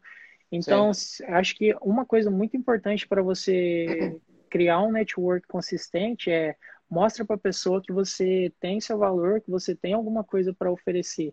Se você não tem nada para oferecer, tipo, tudo bem, tranquilo, mas vai aos poucos, entendeu? Tenta cativar a pessoa, tenta demonstrar que você tem é, um interesse real nela, tenta demonstrar que você está ali para agregar de alguma forma, que você não, não quer só sugar, entendeu? Porque Sim se você, em algum momento, a pessoa que está ali desconfiar que você está fazendo alguma coisa por interesse, cara, provavelmente você nunca mais vai se conectar com aquela pessoa, entendeu? Sim. Então, o network ele tem que ocorrer de maneira natural e eu acho que verdadeira. Isso é extremamente importante. Eu acho que é por isso que, que eu tive tantas oportunidades igual eu, eu tenho, entendeu? Eu sempre, sempre soube aproveitar os, a minha rede de contato, sempre soube tentar retribuir o meu conhecimento de alguma maneira, e eu acho que foi extremamente essencial. Poderia estar, tá, assim, acho, acredito não, tenho certeza que poderia estar tá melhor. Mas eu peco Sim. um pouco no networking, mas é uma coisa que eu, que eu já enxergo que eu tenho que melhorar bastante. Mas, na minha opinião, na minha concepção, acho que o networking vale mais do que dinheiro. Bacana. Eu também compartilho muito dessa tua visão, de uhum. a gente pensar que a gente tem que sempre gerar valor para a pessoa primeiro, antes de tentar extrair alguma coisa uhum. da pessoa, né? Porque as pessoas hoje em dia, elas sempre, quando, mesmo quando em qualquer situação da vida, né? Eu vejo muito pessoas querendo conseguir empregos, por exemplo, elas chegam sempre tentando, eu quero esse emprego, me dá esse emprego. Ao uhum. invés de o que eu posso oferecer para você que vai ser valioso, né? O que eu posso é, te entregar que vai te ajudar e dessa maneira você vai me dar o salário em retorno, né? Uhum, as pessoas exatamente. sempre pensam, assim, as pessoas sempre pensam em, em, extrair primeiro, né? E a gente tem que mudar essa mentalidade e começar a gerar valor primeiro. Né? Exatamente. Até citar um caso do do meu amigo irmão, que eu, que eu convivo, cresci com ele, se tornou um irmão de consideração para mim, mas que eu chamo irmão. Não sei se ele está assistindo a live, mas é o Léo, Léo Dias. Foi um cara que, que ele soube construir todo o networking dele em relação à questão de, de financiamento, de desculpa, ele soube construir todo o network dele dentro de, de do, das empresas que ele trabalhou. Então, toda vez que ele ia para outra empresa, ele já chegava e falava, ó, isso aqui foi, é, eu implementei em tal empresa tal, e ele começou a fazer para, porque ele viu que estava errado, porque determinados lugares, é, pela quantidade, pelas implementações que ele fazia e pelo salário que ele recebia, não era, não tinha valor nenhum, entendeu? Mas ele começou Sim. a fazer isso, ele começou a ampliar a rede de networking dele, ele foi, é, conseguiu um trabalho em São Paulo, e ele chegou em São Paulo ganhando X, e hoje, depois de um ano e meio, ele aumentou o salário dele em coisa de 120%, cara. Ele, Caramba. ele tinha um networking, ele tinha acesso às empresas, e hoje as empresas chegam nele oferecendo trabalho, entendeu? Uhum. Então, ele construiu a base, ele tinha o que oferecer, e quando, as, quando ele teve a oportunidade, ele conseguiu mostrar e falar, ó, é, já fiz isso, isso, tenho um network estabelecido, tal, eu posso te oferecer isso, você se interessa? Cara, era tipo assim, todo mundo queria, entendeu? É aquele Sim. típico caso que a, pessoa, a empresa briga para ter o funcionário, entendeu? Porque ele conseguiu criar um network muito, muito, muito bacana e principalmente é, pelo network ele tinha boas recomendações, mas ele também tinha muito a oferecer, entendeu? Bacana, cara. Muito legal. É, Diego, eu queria falar um pouquinho também é, do panorama sobre investimentos. Né? A gente sabe que os Estados uhum. Unidos é mais avançado, a gente já falou isso na live, né? E eu queria entender como que é a parte de investimentos aí nos Estados Unidos. O que, que o pessoal está falando, o que está que que tá sendo, é, que está sendo falado no mercado, para onde o mercado está indo. Eu queria entender um pouquinho. Cara, é questão de investimentos, né? É, você tem, mas você queria saber renda fixa, variável? A gente pode começar com renda fixa. Tá. A renda fixa ela nunca muda, tá? Renda fixa é aquilo lá, é para quem não sabe o que é renda fixa, é, vou dar um exemplo mais simples. É, quando você fecha o contrato, por exemplo, você vai aplicar em renda fixa. Vou dar um exemplo, a poupança. A poupança é um investimento em renda fixa, certo? Quando você coloca o dinheiro na poupança, você já sabe que aquele dinheiro ele vai render, por exemplo, eu acho que agora está 3,5%, 2,5% ao ano. Então você já sabe quanto que vai ser o rendimento daquele seu dinheiro aplicado. Isso já, você já tem uma certeza. Agora o investimento, por exemplo, renda variável. Renda, renda variável você não sabe quais vão ser seus rendimentos futuros, você não tem noção. Não é que você não tem noção, mas Você é tem que gerenciar é um... o risco ali, né? Exatamente. Você não, não, não sabe como que vai ser os investimentos futuros. Então, ele é um, é, um, é um tipo de investimento um pouco mais arriscado, entendeu? Do que a renda fixa. A renda fixa, ela te dá segurança e certeza. A renda variável, ela demanda mais paciência, ela demanda mais persistência, mas se você for fazer uma comparação, por exemplo, renda fixa, ela rende 2,5% ao ano, certo? Você pode investir em uma empresa que ela vai ter 25% de rendimento ao ano. Ou seja, em um ano uma empresa rendeu o que a poupança renderia em 10, dando um exemplo, entendeu? E aqui a perspectiva é muito, muito, muito diferente do Brasil. Por exemplo, hoje no Brasil a gente, não, a gente tem 220 milhões de habitantes, eu acredito. Isso. Eu não sei ao certo. Acho que é deve 200 ser milhões, isso. eu acho. É. Mas a gente tem menos de 3 milhões. Acho, cara, acho que agora são 6 milhões de pessoas. Ou... Eu sei que é menos de 1% da população brasileira ela investe em renda variável. Nos Estados Unidos, nos Estados Unidos, é, acho que o último número que eu vi estava em 75% dos americanos, Nossa. eles têm investimento em renda variável. Entendeu? Uhum. Então, a perspectiva de, de trabalho, enxergar como o dinheiro funciona aqui, ela é muito diferente no Brasil. O Brasil agora está crescendo, está caminhando para esse caminho porque não compensa mais você deixar dinheiro na poupança. Você tem outras, porque hoje o rendimento é muito baixo, a taxa de juros no Brasil ela está muito baixa. Então, é, a inflação hoje... é alta, né? Ela Exatamente. vai comendo seu lucro aí. No final, tem até uma conta que eu fiz para testar realmente. Aí o Tiagão tá falando, ó.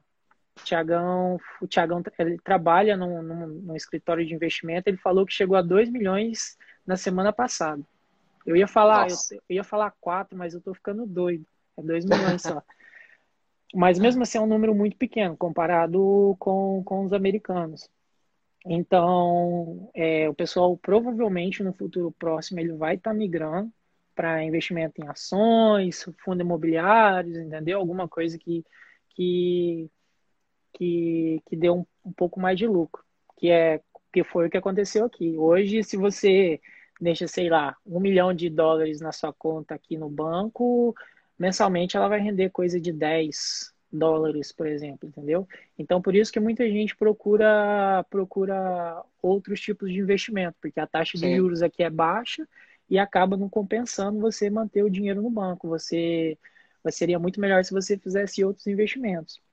Mas o que acontece na, na renda variável é o seguinte: ela tem, como diz, ela, ela é mais variável. Ela pode tanto diminuir como subir. E, é, e valorização passada não, é, não significa que você vai ter uma valorização futura também. Mas, vou citar um exemplo aqui. Não sei se você conhece Warren Buffett. Sim. É o terceiro homem mais rico do mundo. Ele trabalha com investimentos. Ele prega a ele prega o investimento a longo prazo. Então ele, ele diz o seguinte: é, buy and hold, né? Que ele fala. Buy and hold, exatamente. Ele diz o seguinte, cara, se você tiver disciplina, se você tiver persistência, se você aportar todos os meses e tiver saber, saber principalmente onde você está investindo, a possibilidade de você perder dinheiro é baixa, mas tudo depende exatamente de você, entendeu? Você tem que estar, tá, você tem que ter disciplina, você tem que estar tá ali todo mês persistindo, aplicando, tendo uma consistência. E, tipo, cara, é meio louco, mas é questão de tempo. É questão de tempo para você ver melhor. Por exemplo, uma coisa que ele fala que eu, tipo assim, que ele fala e, e, cara, é muito louco, porque dois dias atrás eu tive esse insight.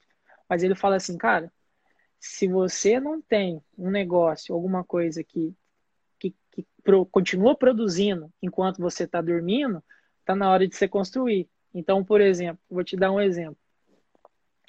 É, no domingo de Páscoa eu acordei e, tipo assim, olhei meu celular tinha lá cinco vendas. Tipo, eu acordei e já tinha feito venda, porque o negócio é online, ele vende todo dia.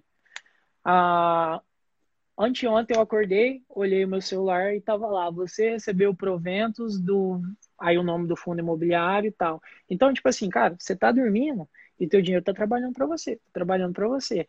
Então, eu acho que isso é muito importante na questão também. Você tem que ter é, diferentes é, investimentos, né? Diferente, por exemplo, quando eu falo diferentes, procura é, deixar, por exemplo, a sua reserva de emergência. Para quem não sabe, sabe o que é reserva de emergência, é uma, um montante que ele é equivalente a seis meses do seu custo de vida. Mantém o, esse, esse montante, por exemplo, numa poupança ou num tesouro direto, alguma aplicação segura.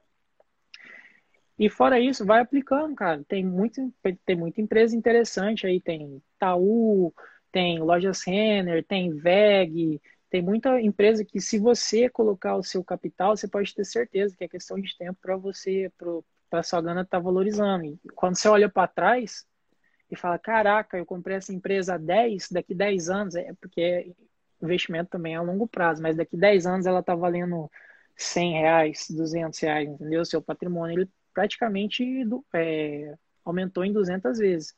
Mas tem que ter paciência, tem que ter persistência, tem que ter disciplina. Se você continua, é, tiver essa consistência, com certeza, cara, é só questão de tempo para você fazer, sei lá, o seu primeiro milhão ou seus milhões, independentemente de onde você quiser chegar, ou atingir sua liberdade financeira, ou aposentar com, sei lá, eu fiz as contas aqui e minha aposentadoria estava dando com 35 anos. Depois, se eu quiser ficar o dia inteiro comendo pipoca e tocando violão, eu posso, que eu já, tipo assim, já já tô tranquilo em relação a isso. Sim. Mas é, procura conhecer investimentos, eu acho que são é super super interessante. Igual o Leozinho falou, controlar a emoção também é muito importante, porque agora a gente teve uma das piores crises e eu olhava meu celular assim e meu patrimônio tipo. Né? virou água. E, tipo assim, na minha vida não mudou nada. Não mudou absolutamente nada. Eu já estava preparado mentalmente para aquilo. E depois de tudo isso que aconteceu, dessa loucura, eu olho meu celular e minha carteira, tipo assim, normal. Voltou, já valorizou tudo, eu não perdi praticamente nada. E, muito... e nessa hora também, de que o pessoal fica, pô, minha ação desvalorizou, vou vender a hora que você vende é a hora que eu compro, porque a sua é. empresa é uma excelente empresa. Ela só entrou em promoção, porque você não compra ação, você investe na empresa, você investe numa boa governança, entendeu? Por Exatamente. exemplo, eu tenho eu tenho a Ambev. A Ambev você você conhece, é, é dona da Brahma, tal, essa é Antártica, né? exatamente. E, cara, eu conheço a Ambev. A Ambev hoje ela tem um dos processos de trainee mais, mais disputado do Brasil. É uma das empresas mais sólidas. Agora, por exemplo, saiu essa live dos sertanejos, dessa galera aí, sabe? Todo lugar que você for, tava lá, circuito Brahma de, de lives, entendeu? Então, é uma uhum. empresa que sabe se reinventar. Por mais que ela tenha se desvalorizado, é uma empresa que, tipo assim, eu sempre tô comprando ela, entendeu? Porque é uma empresa que eu que eu, tipo assim, que já está há anos no mercado, que eu conheço, paga bons dividendos e que eu vou dormir tranquilamente à noite porque eu sei que, tipo assim, eu tenho uma segurança muito grande em estar tá investindo nessa empresa, entendeu? Então, sempre quando for investir, procurar negócios consistentes, com boa governança. Por exemplo, a Petrobras é uma empresa que eu nunca investiria. Pode acontecer o que acontecer, melhorar o que melhorar, mas pelo fato do histórico de governança, corrupção dela. É uma, um lugar que, tipo assim, eu não me sinto feliz pondo meu dinheiro, entendeu? Sim. Mas se eu pudesse dar uma dica pro pessoal, procura procura conhecer um pouquinho mais sobre renda variável. Tem muitas opções interessantes na renda variável. E se você não está tão seguro ainda para estar tá investindo, pode começar, vai devagar. Começa numa, num tesouro direto, numa renda fixa, entendeu? Só que, pelo amor de Deus, só não deixe ter dinheiro na poupança, que você está perdendo dinheiro. Acredita em mim. É isso aí. É, Diego, eu queria entender um pouquinho também. Eu não sei se você sabe, entende desse mercado, mas é, eu vejo muito aí nos Estados Unidos que o pessoal fala muito do real estate, né? Que é mercado uhum. imobiliário. Uhum. É, como que funciona esse mercado? Assim? Como é que o pessoal faz para ganhar dinheiro mesmo? Porque ele é um mercado bem aquecido, né? Diferente do Brasil, né?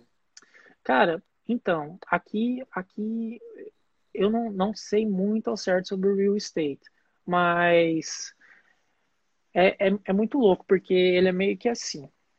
Ele tem uns picos, né? Por exemplo, aqui em, por exemplo, aqui na região de São Francisco, você não vê casa mais sendo construída. Porque uhum. o custo aqui é tipo assim, é altíssimo. Então, o que você vê é só condomínio. Condomínio, prédio, essas coisas, porque aqui já não é tão viável você estar tá construindo. Mas se você vai para Sacramento, que é a capital da Califórnia, você consegue comprar uma casa lá por 80 mil dólares. Você vai para Flórida, você consegue comprar uma casa por 100, 150 mil dólares, entendeu? É um mercado que está aquecido, é... mas é, é assim, ele já teve a queda, né, em 2008, não sei se você lembra a crise, uhum. teve muita gente que teve que entregar a casa, casa a preço de banana, muita gente fez dinheiro na, naquela parte, né? Mas é um mercado que está tão aquecido, mas ele, a minha visão, tá? No meu ponto de vista, ele está aquecido mais em determinadas regiões. Por exemplo, Flórida, ah. ele está bem aquecido, entendeu? Uhum. É, em algumas regiões aqui da Califórnia ele está bem aquecido também. Mas hoje, hoje o que eu vejo, esse mercado que mais está crescendo é na Flórida, cara. Na Flórida, né? É por causa uhum. do turismo, né? Exatamente. Porque é muito viável. O pessoal compra muita casa na Flórida para para para passar férias, entendeu? Porque, por exemplo, imagina você poder passar férias num lugar que é seguro, que você que o clima é praticamente sol o ano inteiro, que o custo de vida ele é extremamente barato e que você tem você pode ir para descansar, você tem opções de divertimento, então o pessoal gosta bastante de lá, principalmente família com criança, cara. Por causa da Disney, as, as parques, de parque lá, entendeu? Uhum. O Gabriel perguntou aí, você tem algum livro para indicar sobre o assunto? Qual assunto, Gabriel? Será que é sobre investimentos? Investimentos, tem algum livro que você vem à mente assim agora para Ah, tem. Posso pegar um livro Pode. ali? Posso? Claro.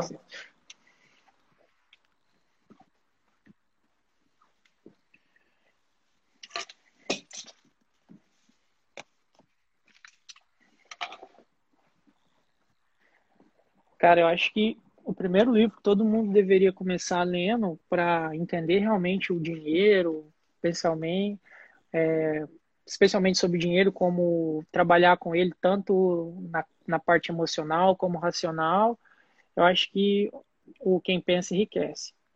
Tá. Tá? É, pai Rico, Pai Pobre também, acho muito importante. Acho que ele também é uma base muito grande. É, cara, eu gosto muito também do, do mais esperto. O mais esperto que o diabo ele é bacana também, mas acho que ele é um, ele é um pouco mais reflexivo, mas recomendo certo. ler.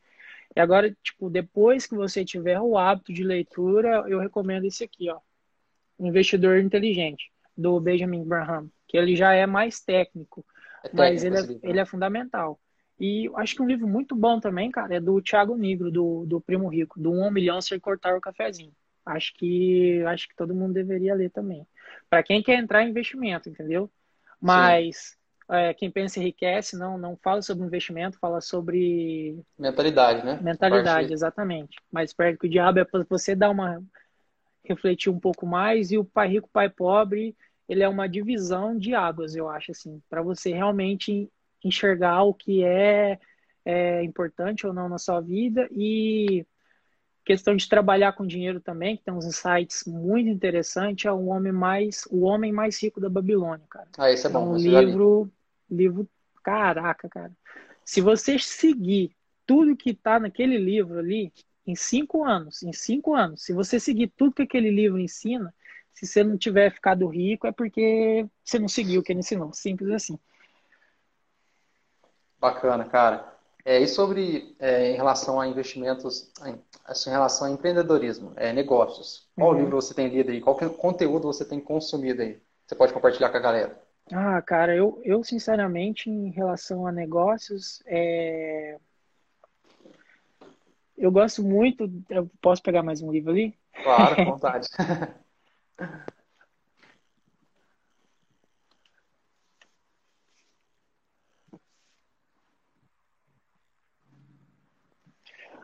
Eu vou, eu vou citar o que me ajudou a basicamente estruturar o meu negócio, que é o trabalho quatro horas por semana do Tim Ferriss. E uma coisa também que, cara, que, nossa, que me ajudou demais, esse livro aqui, ó, ele é bem grande. Chama Ferramentas do Titãs. Two of uhum. Titans, do Tim Ferriss também. Todos os dois são do Tim Ferriss. Eu acho que, assim, é, para negócios, para negócios, eu não sei qual que é o seu negócio, mas ele ajuda tanto em negócios físicos quanto, quanto negócios online, entendeu? Então tem o Two of Titans ele já vai, já foge um pouquinho, né? Tão sobre negócios, mas ele tem muito insights ali, cara, que cara, você fala, não, não é possível, cara, sério, Aí você vai e aplica e acontece. É como se fosse um negócio mágico, entendeu? Então, por isso que eu recomendo todos os dois, cara. São, tipo assim, são dois livros excelentes, velho. Do Tim Ferriss, né? Eu coloquei, uhum. pessoal, nos comentários aí, Tim Ferriss, quem quiser procurar depois aí, os livros, quiser dar uma olhadinha. Diego, eu não, eu não gosto de tocar muito nesses assuntos, assim, eu não gosto de trazer coisa negativa para cá, tá? É. Mas eu queria tocar um pouquinho no assunto do Covid-19, eu queria saber como é que tá o ah. panorama aí nos Estados Unidos. Só por questão informativa mesmo, assim, sabe? Cara, é... Nova York é, tá um caos praticamente. O pessoal, o, o vírus se propagou bastante lá. É, aqui em São Francisco tá tudo assim. Uma vantagem de estar no Vale do Silício é que todo mundo consegue, a maioria consegue fazer o home, o homework, né, o home office. Então o pessoal tá trabalhando de casa, cara, mas tá tem aumentado bastante e cada dia mais, né? Hoje os Estados Unidos já é o país com mais casos e por enquanto não tem uma perspectiva de quando as coisas vão voltar ao normal. E tem uma previsão que seja no final do mês. A pessoal, muitas pessoas já querem retomar, mas por enquanto, cara, tá tá tudo muito incerto, que eu acho igual na maioria dos, dos países, né? Itália, ah. Espanha, o pessoal tá querendo voltar. Sim. Mas não sei. O Brasil Calif... também tem essa conversa aí. É, de pessoal querer voltar. A Califórnia também é um. É, acho que depois do, de Nova York é o estado com mais casos de, de corona. Inclusive é muito louco, né? Porque eu e minha mina, a gente estava uns três dias atrás, um domingo, a gente saiu para comprar umas coisas e um cara espirrou na nossa frente. Caraca. Aí ontem a gente já, já começou, faz assim, né? Não, ontem a gente já começou aí. Eu tô com corona, tô com corona, eu também.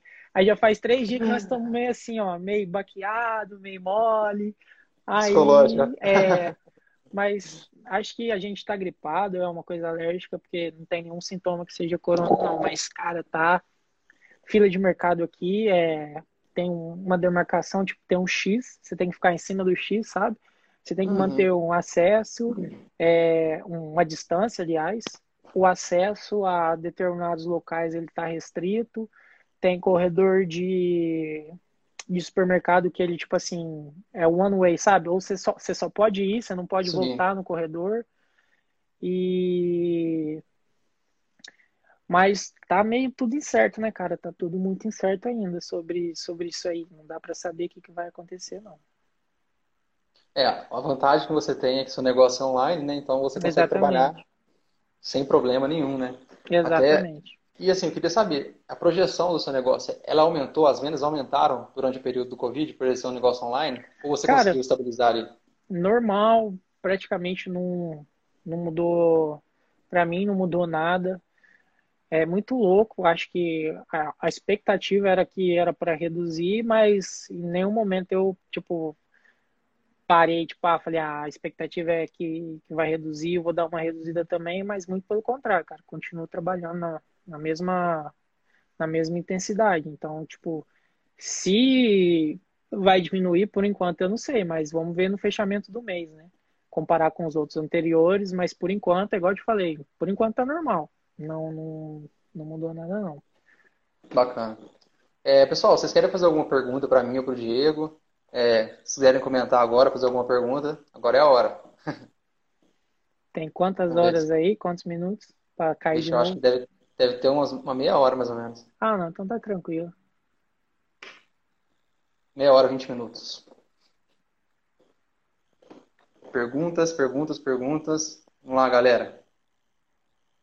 Vamos ver se tem alguma pergunta aí antes da gente finalizar.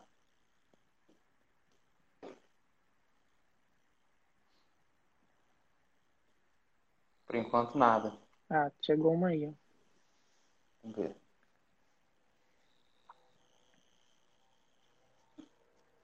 Você acha que alguns hábitos adotados durante a pandemia poderão posteriormente gerar algumas oportunidades? Por exemplo, cita os trabalhos, home office e aumento dos serviços deliveries. Sua opinião, Diego? Cara, eu acho que estava conversando com com fui no restaurante, né? Perguntei, pô, como é que tá, tal, tá mais lento, tá mais, tá mais é, movimentado, aí o cara falou, ah, cara, tá, tá lento, tá dando uma retomada, porque o que acontece é o seguinte, é, como o pessoal sabe que vai ficar em casa, todo mundo já foi no supermercado e já comprou comida, né? Então todo mundo meio que já fez um estoque. Ou quando acaba o estoque, a pessoa volta no mercado e compra. Porque ela estando em casa, ela tem a oportunidade de, de cozinhar. Então, como os tempos são incertos, acho que o pessoal optou por fazer a compra, cozinhar para é, economizar um pouco de grana. Mas em relação a isso, acho que deu uma diminuída, mas agora já está dando uma normalizada. Bruno, do meu ponto de vista, eu acredito que sim, podem surgir novas oportunidades aí é, por causa do Covid. É, eu acredito que, como você disse, home office é, vai aumentar muito a tendência de home office. As empresas estão precisando é, reorganizar para conseguir se encaixar nesse modelo de home office. Né? A maioria das empresas não estava preparada para isso. É claro que nos Estados Unidos, o Diego pode confirmar para mim, mas a maioria das empresas já tem esse, esse plano de contingência aí, né? Uhum. Mas aqui no Brasil o pessoal não tá, não estava preparado, então o pessoal está começando a se adaptar. Vão surgir novas oportunidades, tá? É, tanto de negócios quanto de trabalho. Então, é, se você começar a observar o mercado, você vai ver que vão surgir novas tendências aí. O Covid, a crise do Covid, ela veio e ela vai perpetuar por bastante tempo. É, mesmo que acabar o Covid, o COVID mesmo que acabar a, o coronavírus, é, que tudo volte ao normal, essa crise vai impactar durante anos aí o mercado. Então, a gente pode ver uma mudança de mercado muito grande. Quem não estiver preparado vai, tá, vai cair fora do mercado. Mais alguma pergunta? Ah, cara, agora, agora que eu vi o. Agora que eu entendi o contexto da pergunta aqui do Bruno. Ele falou: você acha que alguns hábitos adotados durante a pandemia poderão posteriormente gerar algumas oportunidades, por exemplo, de trabalho de home office? Ah, não, cara, isso com certeza. É... Agora que eu entendi a pergunta. Com certeza essa crise ela vai mudar muitos hábitos, ela vai mudar muita, muita, muita coisa, isso você pode ter certeza. É, provavelmente as empresas estão enxergando que às vezes não tem necessidade mais de o trabalhador estar tá lá, ela ter um curso, por exemplo, com local físico, quando ela pode estar trabalhando de home office. Eu acho que eu acredito que vai mudar em muito a, a, cultura, tanto empresarial, às vezes até como sociedade depois desse vírus. Isso você pode ter certeza, cara. E se vai surgir algumas oportunidades, provavelmente já, já deve ter surgido. Eu, particularmente, não enxergo nenhuma. Mas que vai mudar tudo, com certeza, isso vai mudar. Seja em home office, agora aumentos de deliveries eu não sei, mas com certeza vai ser um divisor de água. Isso eu tenho certeza absoluta. É, rapidinho aqui, Igor. É, o Léo mandou aí, muito bom, parabéns pelo projeto. Obrigadão, viu, Léo? Obrigado por estar aí com a gente na live. Agora eu vou tomar, agora eu sou o mestre de cerimônias aqui, tá? na hora. a Kelly mandou, mandem saudades, saudades também de você. Um beijo, obrigado por estar aí na live. É, o Lucas Diniz perguntou o que me diz sobre dropshipping. Cara, eu, se eu não tivesse no meu projeto, vou ser sincero, eu estaria fazendo dropshipping. Eu vou ser até mais sincero ainda. Eu, em alguns meses, já tenho planejamento para estar tá entrando em, no dropshipping. Eu tenho que estou fazendo a, a, legalização da marca tal. E quando eu chegar nos Estados Unidos aqui, eu já quero que ela já seja uma marca, entendeu? Mas eu acho drop, dropshipping uma. Tô falando para mim, tá? Porque no Brasil, infelizmente, a alfândega, ela às vezes atrasa um pouquinho a maneira como os, é, as entregas ocorrem, mas eu acho o dropshipping uma oportunidade assim bacana no mercado agora. E eu acho que tem, tem mercado para todo mundo nessa área, tá? Eu se, se você tipo assim não sabe para onde ir, qualquer caminho serve. Agora se você for escolher o dropshipping, cara, é, só depende de você para dar certo. Foca, faz acontecer. Tem conteúdo em inglês assim extraordinário que pode te ajudar e eu acho uma área bacana. Eu acho que ainda não está saturado. Eu, na minha concepção, ainda não está saturado. Acho que tem excelentes oportunidades e produtos que você pode estar conhecendo para comercializar. É, cara, até esqueci o nome do. Eu tava vendo. Apareceu para mim sem querer, mas tem um cara que ele dá um tutorial de umas duas horas, é em inglês mas o, o, tutorial do cara é tão bem feito. Sabe quando você nem tem interesse no assunto? Eu nem tava ali ah. para ver coisa de dropship. Mas o cara Sim. começou a mandar uns negócios, eu comecei a olhar assim. E o cara, ele ensina desde, tipo, em duas horas, de criar a loja do zero até o corpo do texto de e-mail que você vai mandar para os chineses entrando em contato. Caraca. Entendeu? Uhum. Ele mostra o site, mostra tudo, você fica ali e fala, caraca, que, que bacana, que bacana. Mas eu acho bacana, viu, Lucas Diniz? Dá uma olhadinha, cara. Dropshipping eu acho que é uma área que que dá para começar, dá para fazer uma grana. Não sei se ela vai, não sei, não dá para saber, né? Quanto tempo é. dura, é. mas eu acho que dá para hoje dá para fazer uma graninha boa aí sendo dropshipping. Assim, no Brasil, gente, é. no Brasil a gente tem que tomar cuidado agora por causa que a maioria das pessoas fazem dropship da China, né? E agora tá complicado por causa do Covid mesmo, questão de entregas, né? Mas dropship nacional no Brasil eu acho que pode funcionar muito bem. É, o Diego pode confirmar aí, mas eu acredito que você tem que ter grandes habilidades aí em, em anúncios, né? Que eu acho uhum. que é tipo o diferencial aí do, do dropshipping é você saber fazer anúncios no Facebook e no Instagram. Uhum. Você saber exatamente. se diferenciar nessa parte. É, você tem que saber vender, exatamente. E o Facebook eu acho que hoje é um canal excelente para você estar tá fazendo isso. Então procura ver também, aprender sobre Facebook Ads, que vai, que é, tipo assim, que vai, que é, que vai ser responsável pelas suas vendas, alavancagem, Agora, se você tiver outro canal de vendas também, perfeito. Mas hoje a galera fatura muito fazendo como se, às vezes, posicionando um produto no Google, usando técnicas de SEO ou fazendo vendas pelo Facebook Ads. É, o Dante perguntou aqui se você considera que é um bom momento para investir na bolsa de valores. Essa aí é você, Diego, que eu não entendo nada de bolsa. Cara, é... Eu acho que o melhor momento foi ontem, mas ao mesmo tempo o melhor momento vai ser amanhã. Não tem um melhor momento, entendeu? O melhor momento é você começar. Começa, vai aplicando, vai aprendendo e você vai ver que o mais importante não é o momento, o mais importante é você ter começado.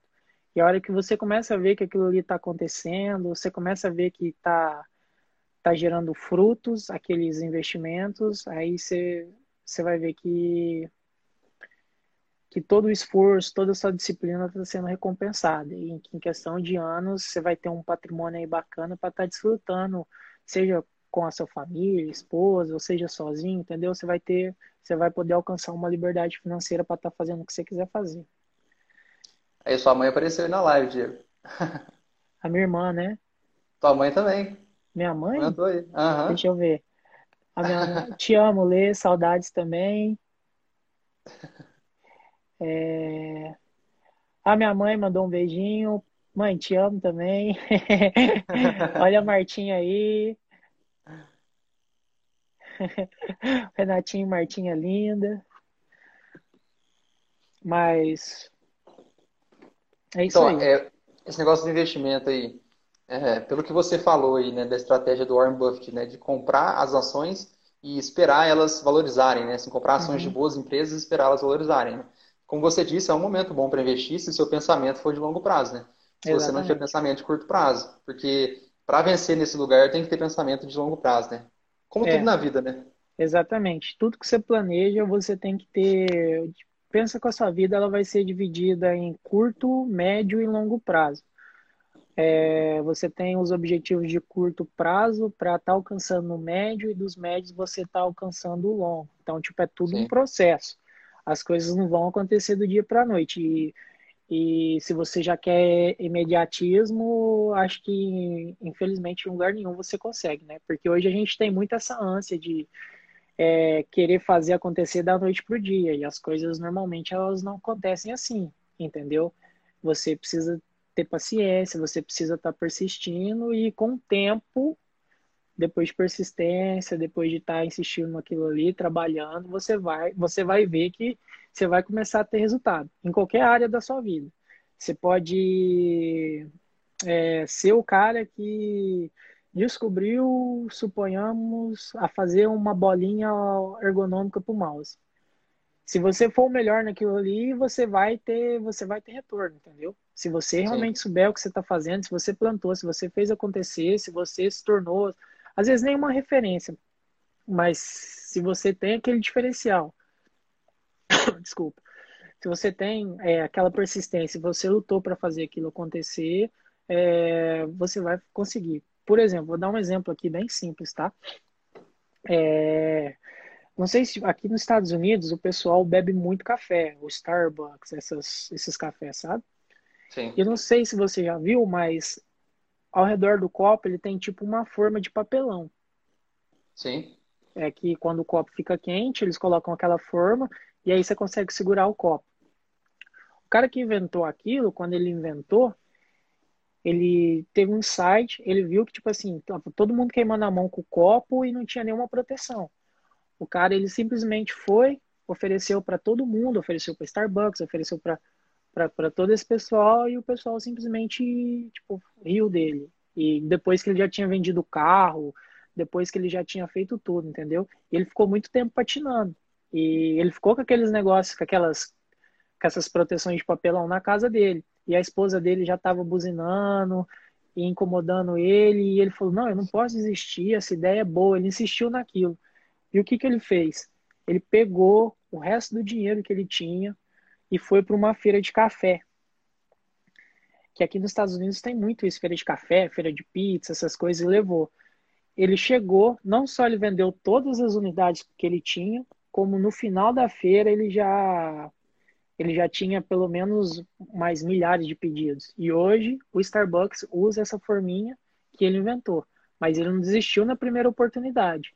Ele insistiu, ele persistiu e apesar de todas as dificuldades, os, os problemas pelo caminho, ele, ele conseguiu fazer acontecer. E na bolsa de valores é, é basicamente isso. Você tem que entender que é um processo longo.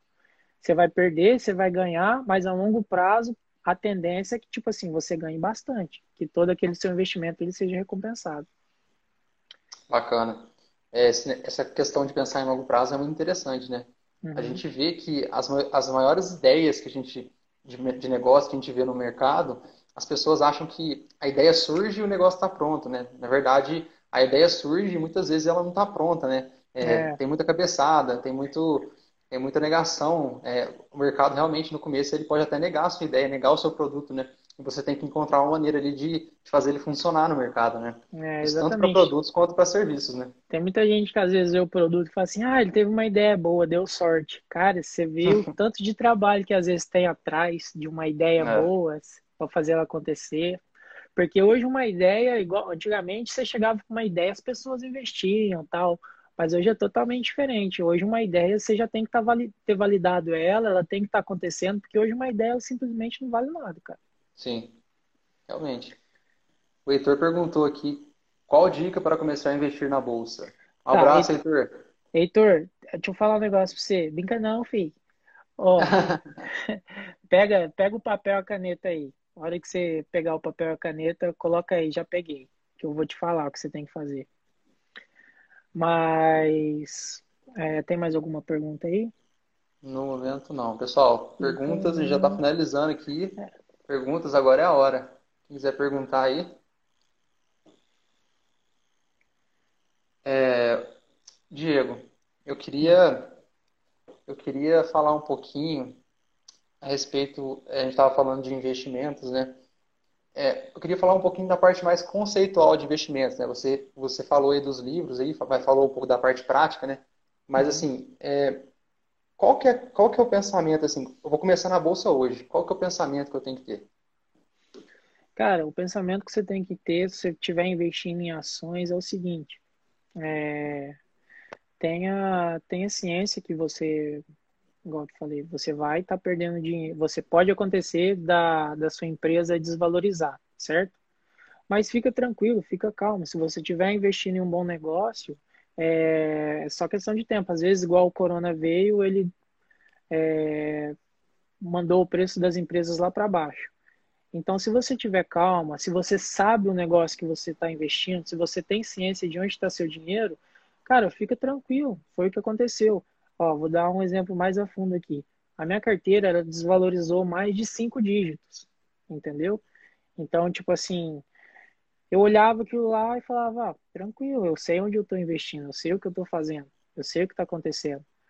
E dito e feito, questão de meses, hoje praticamente minha carteira já está dando lucro de novo. Todo aquele, aquele valor que eu perdi, eu praticamente é, já recuperei, questão de curto tempo. E comprei em promoção valores das ações que eu já tinha, no caso, né? Então, quando for investir na bolsa, tenha ciência que você precisa ter o pensamento de investimento a longo prazo, tá bom? Então, vai ter dias que você vai olhar o celular, a ação valorizou, e vai ter dias que a ação vai ter desvalorizado. Mas você está investindo numa empresa, numa empresa de boa governança, numa empresa que tem caixa, numa empresa que tem às vezes um planejamento de expansão, ou que ela pega o dinheiro e está reinvestindo nela mesma, entendeu? Então, Sim. sempre quando for investir, tenha ciência que você tem que investir em empresas saudáveis, empresas que não estão relacionadas com, sei lá, algum tipo de corrupção, igual a JBS do, de carnes tal, que, tem, que nunca tiveram uma, um escândalo, que tem tido os resultados consistentes ao longo dos anos, mas tenha ciência que investimento, se você quer ter retorno, se você quer é, realmente colher frutos, eles têm que acontecer a longo prazo.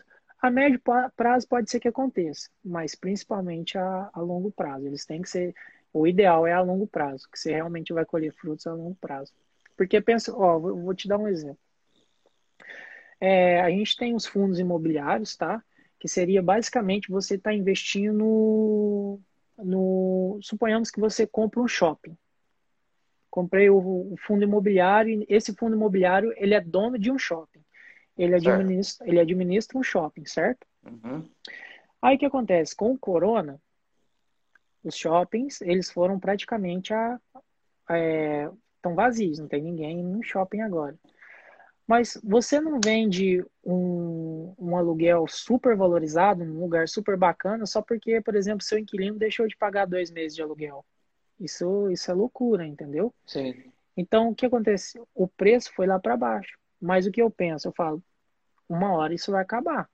Esses shoppings, eles estão super bem localizados.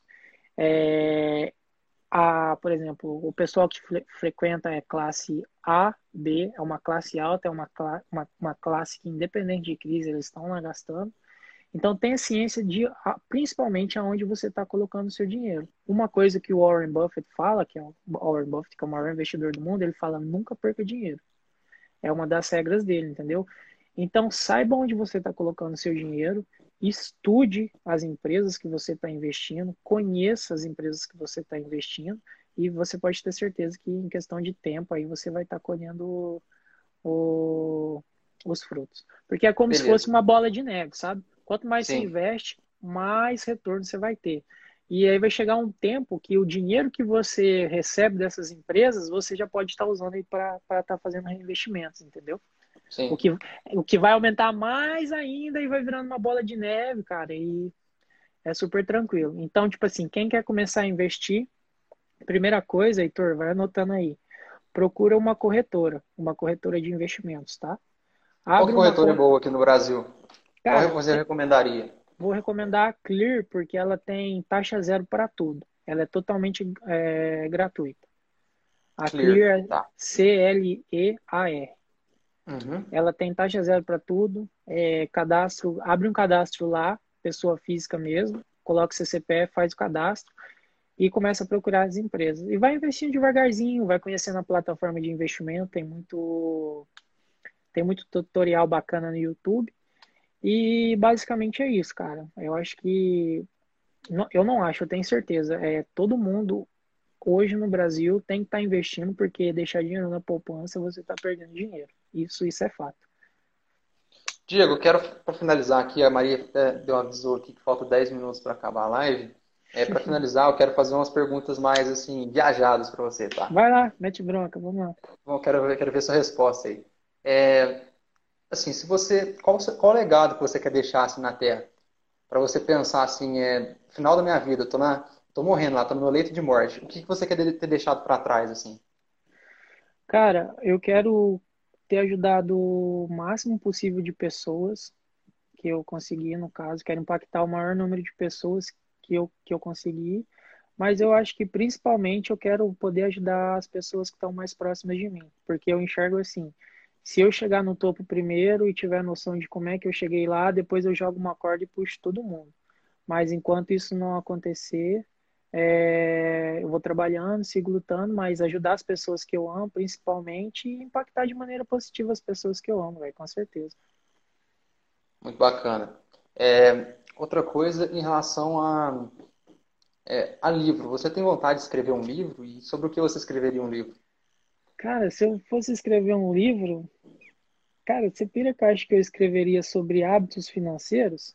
Sobre hábitos como. Financeiros. É como ter bons hábitos, onde economizar, é, o que fazer com seu dinheiro, onde investir, mas acho que principalmente é criar aquele hábito financeiro, né? Sabendo para você te instruir para onde que vai o dinheiro, o que que você está fazendo com o dinheiro, o que poderia ser viável estar tá fazendo com o seu dinheiro, entendeu? Acho que seria na parte financeira, por incrível que pareça, cara. Não iria para marketing, computação, essas coisas. Se você pudesse escolher um hábito da sua rotina que você não abriria mão, qual seria? Putz, cara.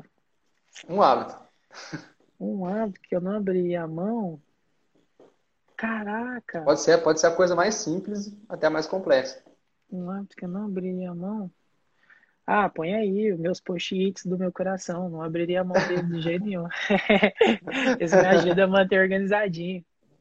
Legal, bacana. Bom, gente, é isso aí. Eu acho que a gente gerou bastante valor aí. Quem está assistindo aí, a live vai ficar gravada, tá? Para vocês poderem consultar depois. E também quem não assistiu, quem estiver assistindo gravado aí, poder poder consumir o conteúdo aí. É, se vocês tiverem mais alguma pergunta, né? Falta 10 minutos para acabar aí. Se alguém tiver mais alguma pergunta para fazer, vou dar um tempinho aí se você quiser fazer alguma pergunta. Depois Ô, eu vou a live. A, a Clear tem taxa zero, tá? Ela não cobra por operação. Bacana. Pessoal, então é isso. Eu queria agradecer você, Diego, por estar presente aí na live. É, pessoal aí que me acompanha, pessoal que está na live vai gostar muito do conteúdo foi de muito valor, com certeza. Queria agradecer a sua presença aí, é, por compartilhar um pouquinho do seu conhecimento com a gente.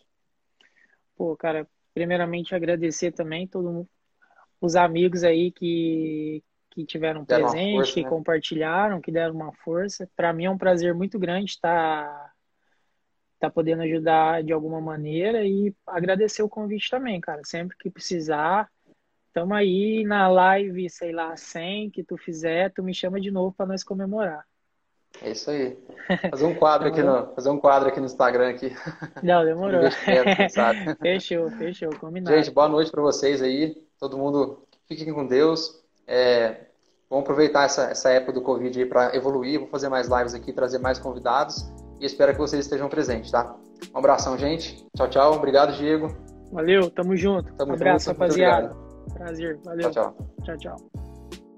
Então esse foi o primeiro episódio do podcast O Jogo com o Igor Santos e eu espero vocês no próximo. Compartilha aí, dá aquela força, dá aquela moral, é, curte, recomenda para um amigo e tamo junto. Espero vocês no próximo episódio. Tchau, tchau.